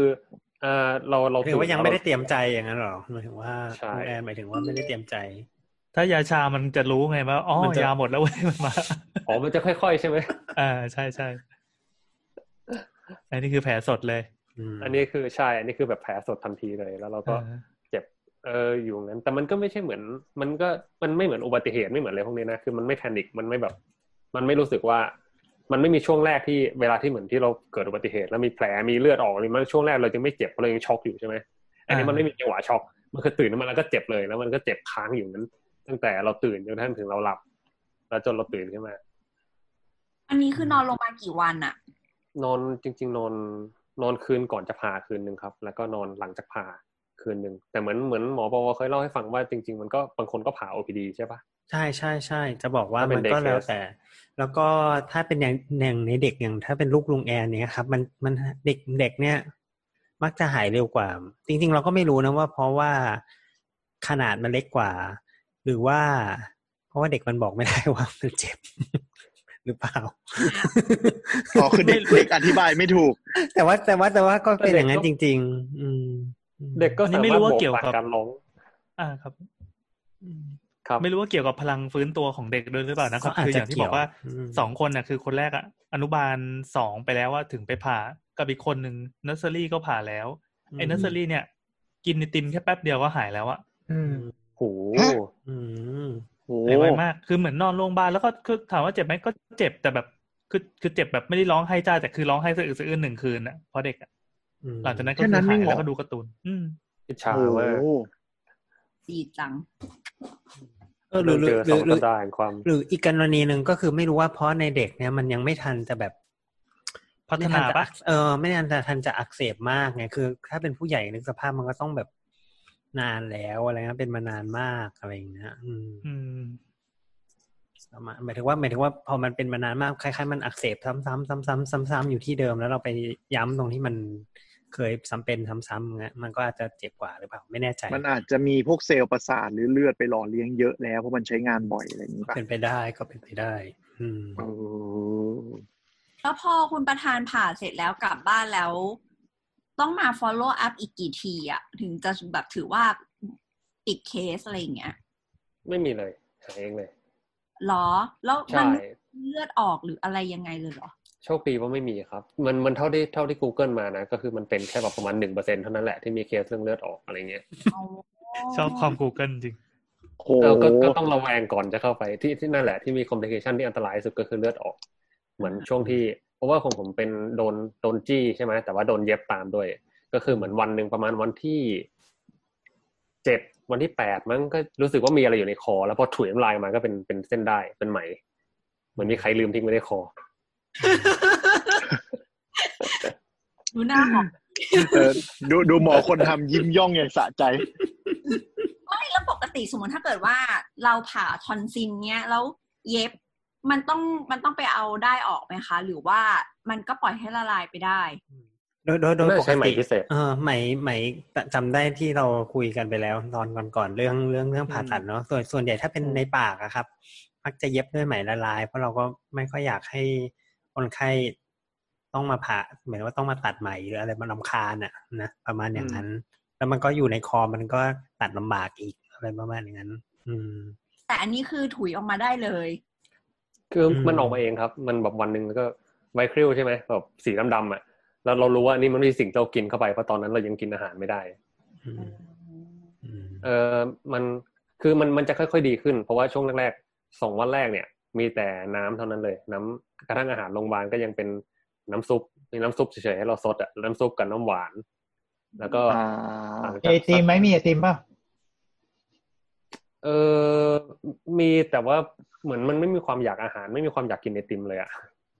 อืมอืมแล้วแล้วหลังจากนั้นก็คือพอวันที่สามได้เจอปัญหาคือเบื่ออาหารน้ำทุกชนิดอ่ะโดยเฉพาะอาหารที่มันเป็นน้ำน้ำหวานคือเรากินน้ำหวานเพราะรู้ว่าเราต้องการพลังงานใช่ไหมแต่ว่ามันมันคือเคยกินน้ำหวานติดต่อกันสองสามวันนะครับมันมันเลี่ยนมันมีความรู้สึกที่แย่มากมีความรู้สึกแบบอยากกินอะไรก็นอกจากน้ำหวานนะก็เลยพยายามแบบไปไปซดน้ำซุปไปทำไปไปกินน้ำอย่างอื่นที่มันมีมันพอจะมีรสชาติบ้างอ่ะแล้วที่มันไม่ไม่หวานไม่มีน้ำตาลอีกแล้วอ่ะเออต้องต้องการความหลากหลายแล้วหลังจากนั้นก็พอค่อยๆดีขึ้นเรื่อยๆก็จะเริ่มทานแบบเอออะไรนะไข่ตุ๋นไข่ลวกไข่ติมสิ่งใดบ้างโจ๊กนี่นานเลยโจ๊กนี่พักหนึ่งเลยเพราะว่ากลัวกลัวมันว่าเขายังไม่ให้กินของร้อนว่ามันก็หลังจากนั้นคือมันก็จะมีคือนึกภาพว่าในคอมันเป็นสะเก็ดเราสมมติว่าอะไรชิ้นแข็งหรือชิ้นร้อนเกินไปมันก็ไปทำไปกระตุ้นสะเก็ดตรงนั้นแล้วเดี๋ยวบลีดแล้วยาวอีกแล้วที่เจ็บมันเจ็บอยู่กี่วันอะเจ็บอยู่ประมาณหนักๆเลยประมาณ เจ็ดถึงแปด วันเจ็บไปวันแรกเท่ากันหมดเลยโอ้ พังงาบพังงาบนอนจำได้ว่านอนอยู่ที่ห้องอย่างเดียวแล้วก็ไม่ได้ไม่ได้ออกไปไหนเลยไม่ได้นอกจากไปกินข้าวนิดหน่อยแต่ว่าความเจ็บสเกลเป็นสิบนี่คือประมาณเท่าไหร่อ่ะให้คะแนนสเกลอย่างนี้ไม่ไม่เก่งครับไม่รู้จะให้เท่าไหร่อ่ะตอนนั้นคงให้สักอ่าอย่างนี้อย่างนี้ถ้าถ้าถ้าเจ็บทอนซินเจ็บทอนซินประมาณเท่าไหร่ให้กี่แต้มหมายถึงว่าเจ็บเจ็บปกติทอนซินอักเสบอ่ะให้จริงก็ใกล้ๆกันนะให้ประมาณเจ็ดแล้วก็เจ็บอันนี้อาจจะให้แปดก็คือเจ็บกว่าเจ็บกว่าแต่ว่าที่แย่คือมันต่อเนื่องเลยแล้วก็มันไม่มีมันไม่ได้พักเลยอ่ะตั้งแต่ตื่นจนกระทั่งหลับแล้วนอนหลับปะนอนไม่หลับอยู่ช่วงหนึ่งพอเจ็บ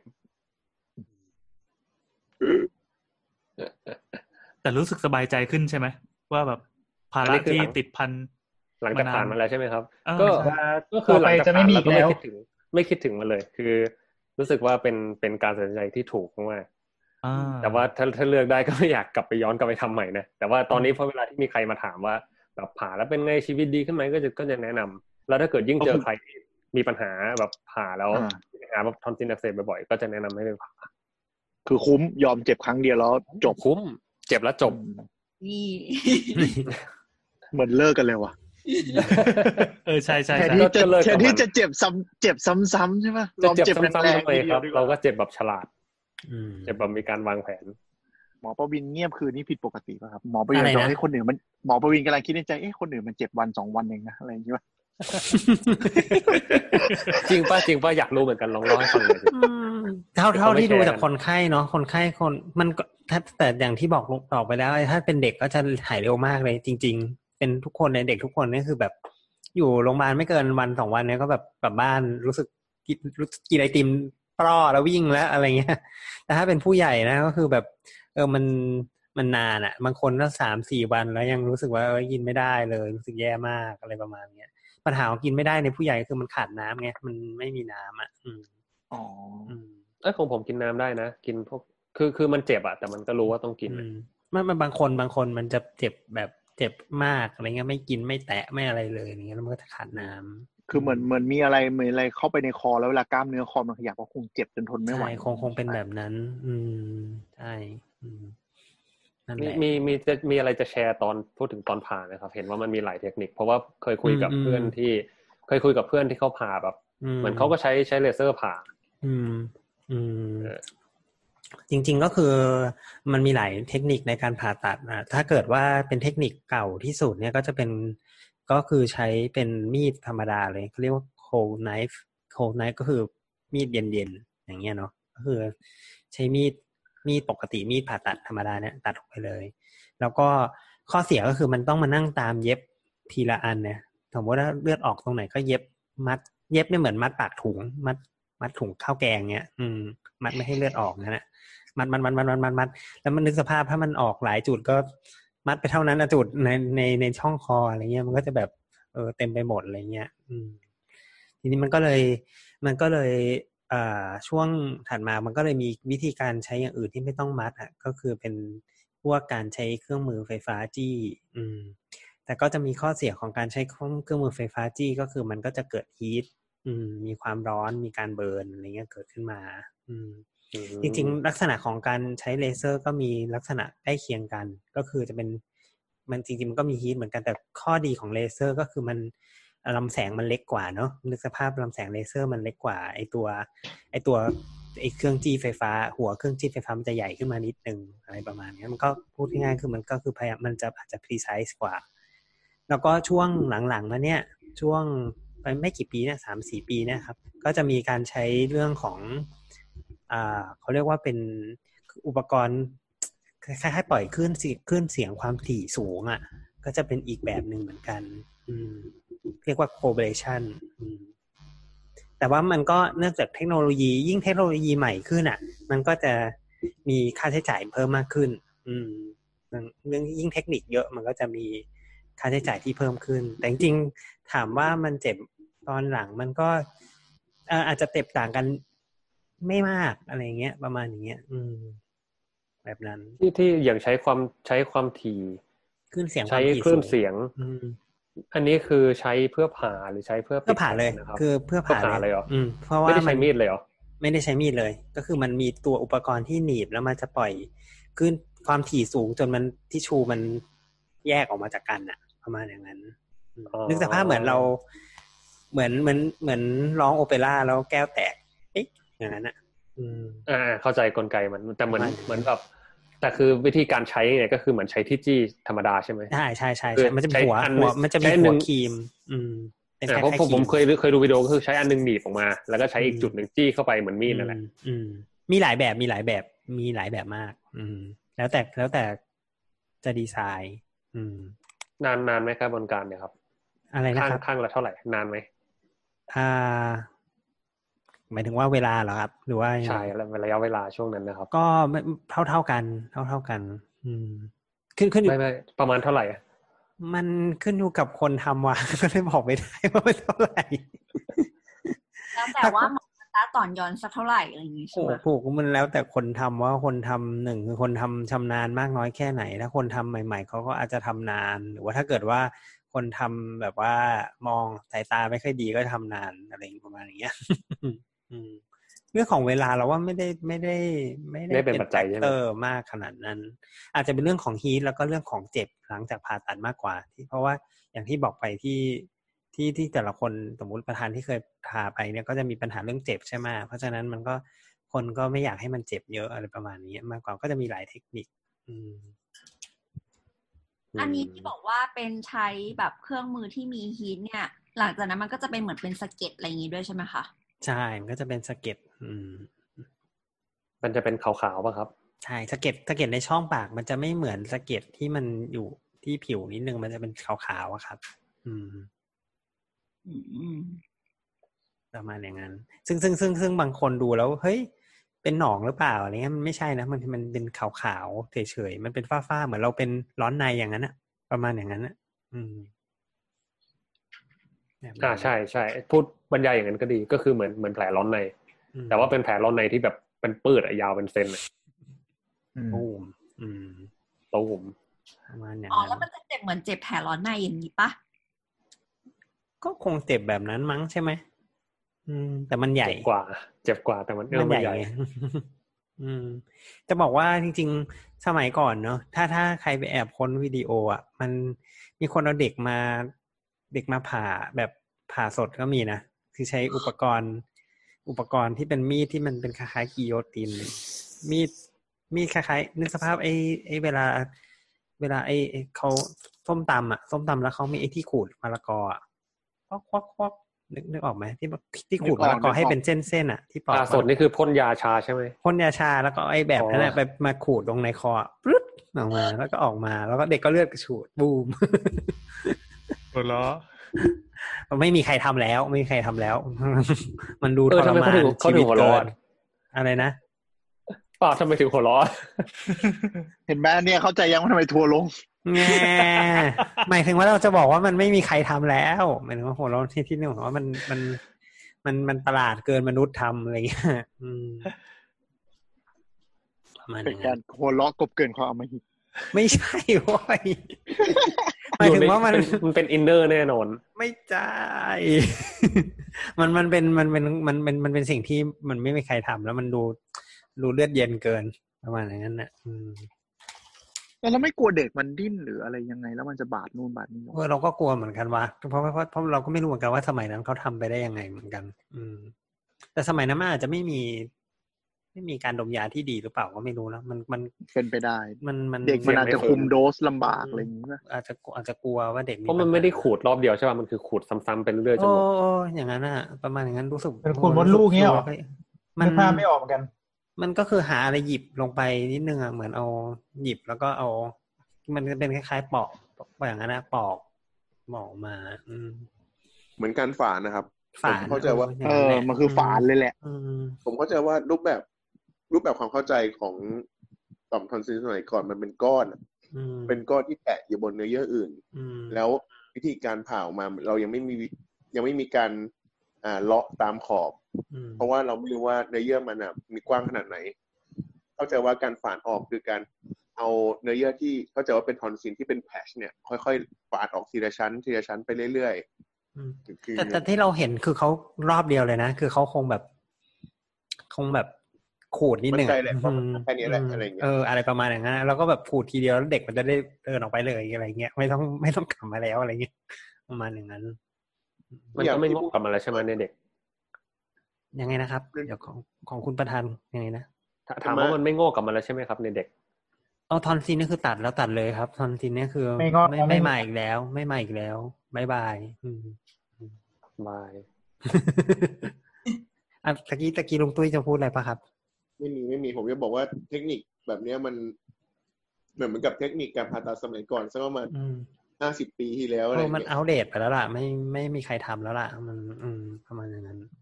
เนื่องจากความเข้าใจในเรื่องของโครงสร้างอวัยวะอาจจะยังน้อยอยู่อะไรอย่างเงี้ยครับอาจจะเป็นเข้าใจว่าทำแบบนั้นอาจจะดีกว่าใช่แล้วคงคงสมัยนั้นมันคงประหยัดเวลาหรืออะไรสักอย่างเราก็ไม่รู้เหมือนกันมันประหยัดจริงป่ะวะถ้ามันบลีดขนาดนั้น ไม่รู้คงคงมีคนท้วงติงแล้วล่ะก็เลยก็เลยไม่มีใครทำอีกแล้วครับอันนี้อันนี้ถามเชิงความเข้าใจนิดนึงได้ไหมครับไม่ไม่ไม่รู้เวลาเหลือแล้วป่ะนะแต่แบบอยากอยากรู้ว่าที่สาเหตุที่ที่เราคุยกันเรื่องว่าสมัยก่อนมียุคนึงที่เขาเขาแบบเอเออาร์ก็ผ่าทอนซิลก่อนเลยใช่ไหมแล้วเดี๋ยวนี้ก็กลับกลายเป็นว่าเหมือนต้องมีอินดิเคชันเท่านั้นถึงควรจะผ่าเหมือนมีมีเกณฑ์ที่แบบเออต้องต้องต้องตรงเกณฑ์เท่านั้นถึงถึงจะแนะนำให้ผ่าเนี่ยครับอันนี้มันเกิดจากว่าเรามีความเข้าใจในเรื่องของของระบบอิมมูนซิสเต็มมากขึ้นหรือเปล่าแล้วมันเปลี่ยนไปจากเดิมหรือมันแค่ว่าเป็นเป็นแบบปรัชญาในแต่ละยุคและยุคนี้เราแบบเน้นพึ่งธรรมชาติมากขึ้นหรืออะไรเงี้ยหรือเปล่าเอ่ยเราว่ามันเป็นเรื่องของการวิจัยที่เรามีมากขึ้นมากกว่าหมายถึงว่าวิจัยเรื่องของ cost benefit ที่เรามีข้อมูลมากขึ้นมากกว่าอืมก็คือหมายถึงคิดแล้วว่าเท่านี้โดยเฉลี่ยแล้วเราก็เหมือนประธานคิดกับตัวเองเงี้ยว่าว่ามันจะคุ้มไหมนะหรืออะไรประมาณนี้แล้วโดย based on ข้อมูลที่มันมีเยอะขึ้นมันก็เลยรู้ว่าแต่ถ้าเกิดมันถึงจะพอแต่แต่มองในมุมของแบบการตัดแต่เด็กอะคอสมันก็แทบไม่มีเลยนะคอมพลิเคชันมันต่ำเด็กมัน recover เร็วถูกไหมถ้ามอง risk benefit ก็คืออาจจะไม่เท่ากันใช่ไหมระหว่างระหว่างมันคือนึกนึกสภาพในอนาคตแต่คอสคอสมันในเด็กไม่การดมยาไม่ใช่เป็นคอสที่ถูกกับผู้ใหญ่นี่หว่าอืมดมยาเด็กอาจจะแพงกว่านะอืมไม่แต่นึกนึกสภาพอนาคตถ้าแบบศาสตร์อย่างนี้รับความนิยมอ่ะแล้วเราก็เหมือนกับมีเหมือนมีลิสต์วัคซีนป่ะอ่าเด็กสามขวบเดี๋ยวจับวางยาแล้วก็ผ่าอะไรที่ไม่จำเป็นออกทีละชิ้นชิ้นไปเลยอะไรอย่างเงี้ยก็อาจจะอาจจะเปลี่ยนใหม่อาจจะเปลี่ยนใหม่ใช่ดูเป็นไซบอร์กมากๆอ่ะเออแบบอ่ะเดี๋ยวสามขวบแล้วเหมือนแบบมีตารางวัคซีนใช่ป่ะอ่ะเดี๋ยวนะเดี๋ยวเรามาผ่าทอนซิลผ่าไส้ติ่งผ่าอะไรออกไปแล้วกันแล้วนึกภาพเหมือนซื้อซื้อตู้เอเกียมาแล้วเขาก็มีถุงน็อตสำรองมาให้อ่ะแต่ถุงนั้นเราก็โยนทิ้งทุกทีถูกไหมมันก็แบบนั้นแหละแม่นึกว่าถ้าแบบอนาคตเรามีแบบรีเสิร์ชเพราะว่าเออไส้ติ่งมันแบบไม่จำเป็นจริงๆนู่นนี่ไม่จำเป็นจริงก็แบบอ่ะสามขวบเดี๋ยวจับวางยาแล้วก็ทำทุกอย่างทีเดียวไปหมดเลยอะไรอย่างเงี้ยเออก็ไม่แน่นะใช่ป่ะก็ไม่แน่ถ้าเกิดเรามีวิธีการผ่าตัดที่มันแบบ low risk มากๆอะไรประมาณนี้แล้วมันทำได้แบบแป๊บเดียวหรืออะไรเงี้ยมันก็อาจจะเหมือนผ่าฟันคุดตอนนี้ก็ได้อะไรประมาณอืมใช่มั้ยผ่าฟันคุดผ่าฟันคุดนี่มันก็เท่าที่ฟังดูมันก็โหดพอสมควรเลยนะนี่ก็ไม่ได้ผ่าเองไม่ไม่ไม่ได้เคยผ่าไม่ไม่หมายถึงว่าไม่ไม่เคยถูกผ่าโอ้ของผมมีมีแต่แค่ถอนฟันสี่ สี่ซี่สุดท้ายออกไปใช่สี่ซี่สุดท้ายในปากฟันฟันคุดนี่ผมฮาร์ดคอร์มากแต่น่าจะเก็บไว้เผื่อมีตอนไหนเชิญหมอฟันมาแล้วใช่ๆอยากคุยด้วยเหมือนกันโอเคงั้นก็จะเป็นจบตอนจบตอนแล้วครับก็อ่ามีจะมีช่วงว่าในไงนะหมอนะไม่มั้ยมีคำไหนนิดนึงก็ได้ว่าไงนะหมอพูดเองเลยเหรออ่าว่าให้แสมพูดก็ได้หมออืมโอเคก็คือจะจะพูดนิดนึงก็แล้วกันก็คือว่าปกติเวลาเวลาเขาบอกขนาดของทอนซิลน่ะเขาก็จะบอกเป็นขนาด หนึ่งบวก สองบวก สามบวก สี่บวก อะไรเงี้ยทอนซิลเกรดหนึ่งเกรดสองเกรดสามเกรดสี่อะไรเงี้ยเอ้ยมีให้เกรดด้วยเออมีให้เกรดด้วยใช่เกรดอะไรเกรดอะไรใช่ขนาดทอนซิลเนี่ยอืม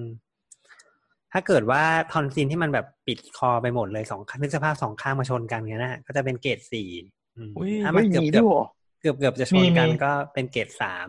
อืมถ้าชนชนกันบางทีเขาก็เรียกว่า kissing เลยทีเดียวใช่ใช่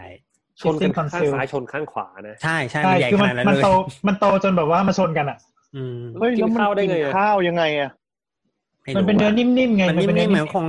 ข้าวของมันไหลเข้าไปได้แต่ว่าแต่ว่าคือเวลานอนมันจะมีปัญหาเออกลนแย่เลยกลนน่าจะกลนมากไปหาหมอภูมิแพ้อ่ะหมอเขาก็ส่องกล้องจมูกนัดเขาก็บอกว่าจมูกนัดมันคิสซิ่งกันอืมอืมก็อาจจะมีส่วนหรือเปล่าของนัดของนัดเป็นส่องกล้องจมูกเหรอของกล้องจมูกทำไมมันไม่แน่ใจเพราะว่าเหมือนเหมือนแพ้หมามานานแต่ว่าไม่รู้แล้วก็เลี้ยงหมามาตั้งแต่เกิดอ่ะหมอบอกมีสองอย่างคือ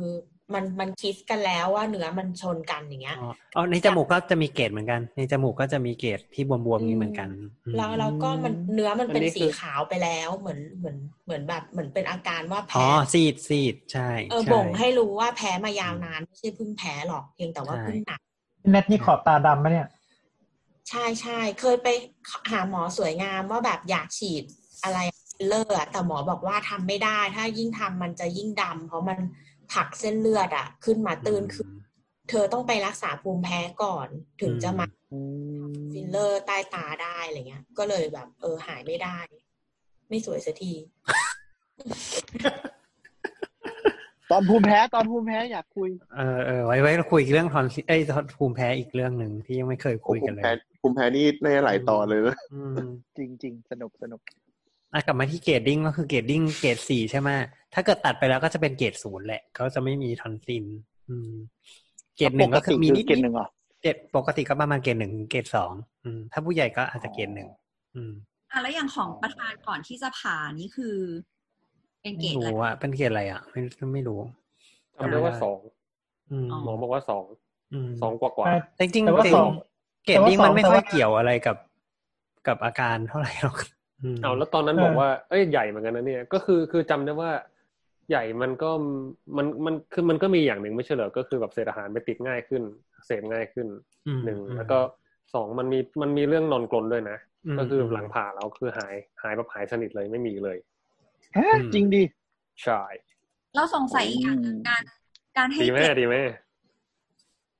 การให้เกรดอย่างนี้นี่คือเป็นการให้เกรดตอนที่มันบวมหรือว่ามันเป็นการให้เกรดตอนที่ภาวะของทอนซิลอยู่ในภาวะปกติอะค่ะอืมจริงๆก็น่าจะให้เกรดได้ทั้งสองช่วงแต่ว่าโดยส่วนใหญ่มักจะให้ช่วงตอนที่มันแอคทีฟเพราะว่าเพราะว่าถ้าถ้าถ้ามันไม่บอกว่าเจ็บคอหรือมันไม่ได้บอกว่ามีมีไม่ได้มาโรงพยาบาลไม่ได้มาหาหมอไงจริงๆจริงๆมันไม่มันให้ให้ตอนไหนก็ได้คิดว่าส่วนใหญ่มันเป็นแค่วัดเฉยๆมันเป็นยังไงก็คือดูดูตอนที่ตรวจร่างกายตอนนั้นอ่ะก็ให้เกรดเลยไม่ไม่ได้อะไรอืมประมาณอย่างนั้นนั่นแหละเย่แล้วมันมันมีผลต่อแบบโปรซีเจอร์ไหมเกรดเท่าไหร่จะรักษาต่างกันยังไงอะไรเงี้ยไม่ไม่เท่าที่เคยตัดมาบางทีคนอันเล็กๆงมหายากกว่าอีกก็คือเหมือนเราไปชั่งน้ำหนักว่าส่วนสูงแค่นั้นแหละประมาณแค่นั้นแหละไม่ไม่ได้เกี่ยวอะไรกับเท่าไหร่แต่อาจจะเกี่ยวกับเรื่องนอนกลนะอาจจะเกี่ยวกับเรื่องนอนกลอ่าอ่าอันนี้ก็แบบว่าเหมือนเหมือนเหมือนแต่แต่ว่าแบบทอนซิลเขามีทอนซิลโลมิเตอร์ไหมแบบว่าเป็นเป็นตัววัดหรืออะไรอย่างนี้ไม่มีเนาะเออไม่มีแต่มันวัดได้เป็นทอนซิลโลมิเตอร์แต่มันวัดได้เป็นเซนเลยนะหมายถึงว่าเอาไม้บรรทัดเข้าไปได้อะหมายถึงว่าเอาไม้บรรทัดอันเล็กๆคิดปกตินะใช้วิธีแบบปิ้นไม้บรรทัดเป็นปิ้นไม้บรรทัดในกระดาษอ่ะนึกสภาพกระดาษเล็กๆแล้วก็ปิ้นปิ้นเป็นไม้บรรทัดออกมาแล้วก็เอาเอาเอาแหนบอ่ะพอเสร็จอ่ะหยิบเข้าไปเทียบดูว่ามันเป็นเท่าไหร่อย่างนั้นก็ได้เหมือนกันโอ้เฮ้ยมีเครื่องอย่างนั้นไปคือมีเอาไคโดมิเตอร์นะเว้ยไว้วัดอันทาโอ้เอ้ยเคยเคยเข้าไปเห็นที่มันเหมือนคล้ายๆเป็นเป็นเป็นไข่ใช่ป่ะเราลอยอยู่เป็นเออผมไม่บอกเขาก็บอกว่าเอาไปเอาไปวัดเลยเออหมอนั่นคืออะไรหมอบอกนี่ไงไข่ของหนูไงล่ะเลยเฮ้ยสนใจว่ะไปดูได้ไปแบบมันเหมือนไข่ไก่แล้วร้อยเป็นหวายจริงแล้วก็จะมีแบบไข่ทั้งในขนาดประมาณแบบไข่นกกระทาแล้วแม่งก็ใหญ่เคยโพสต์รูปไว้ในกลุ่มไลน์ของสามสามโคกนี่ว่ะน่าจะเคยมั้งตอนนี้คุยกันตอนเซ็กทอยตอนนู้นเลยอ่ะอืมอ๋อใช่ใช่ใช่เป็นปีแล้วเดี๋ยวเดี๋ยวยังไม่ถึงปีโอเคครับนั่นก็จบแหละเริ่มจะคอจบที่ไข่นะครับเมื่อกี้ยังวกไปปิ่มได้เลย โอเคครับก็ อี พี นี้ต้องขอบคุณแขกรับเชิญนะคะมีคุณประธานแล้วก็มีแนทมาแจมด้วยขอบคุณมากเลยค่ะเย้ขอบคุณครับขอบคุณครับสำหรับคุณผู้ฟังนะคะถ้าเกิดว่าอยากคุยกับเราเล่าประสบการณ์เผื่อใครที่ไปผ่าตัดทอนซิลมาแล้วหรือว่ากำลังเอ่อช่างใจอยู่อะไรเงี้ยอยากแชร์ประสบการณ์หรือใดๆก็คุยกับเราได้ที่ Twitter at doc underscore please นะคะ doc underscore please หรือว่าจะใช้ hashtag คุณหมอขาก็ได้ค่ะแล้วก็ไปคุยกับเราได้อีกที่หนึ่งคือที่เอ่อเพจสามโคกเรดิโอทาง Facebook ค่ะอืมอืมถ่ายรูปทอนซิลแล้วโพสต์แล้วก็แท็กได้ไหมครับอยากอยากให้เราดูกันขนาดนั้นเลยคือถ้าคือถ้าแขกรับเชิญอยากดูก็ก็นั่นแหละเอาเอาเลยมาดูด้วยนะมาดูด้วยนะเมนชั่นหาแขกรับเชิญเราได้นะครับโอเคแล้วก็ติดติดตามรายการคุณหมอขาได้นะครับทางช่องสามโคกเรดิโอค้นคำว่าสามโคกเรดิโอในพอดแคสต์ที่คุณฟังนะครับหรือไม่ก็ใส่แฮชแท็กคุณหมอขาเราไปเสิร์ชในแอปอะไรก็ได้เราไปหาดูแล้วกันเดี๋ยวก็เจอเราถ้าไม่อย่างนั้นก็คือกด subscribe เวลามันอัปเดตมันก็จะอัปเดตให้โดยอัตโนมัติเองเนี่ยคุณก็จะกดฟังได้ง่ายๆใช่สวัสดีจ้าสวัสดีครับ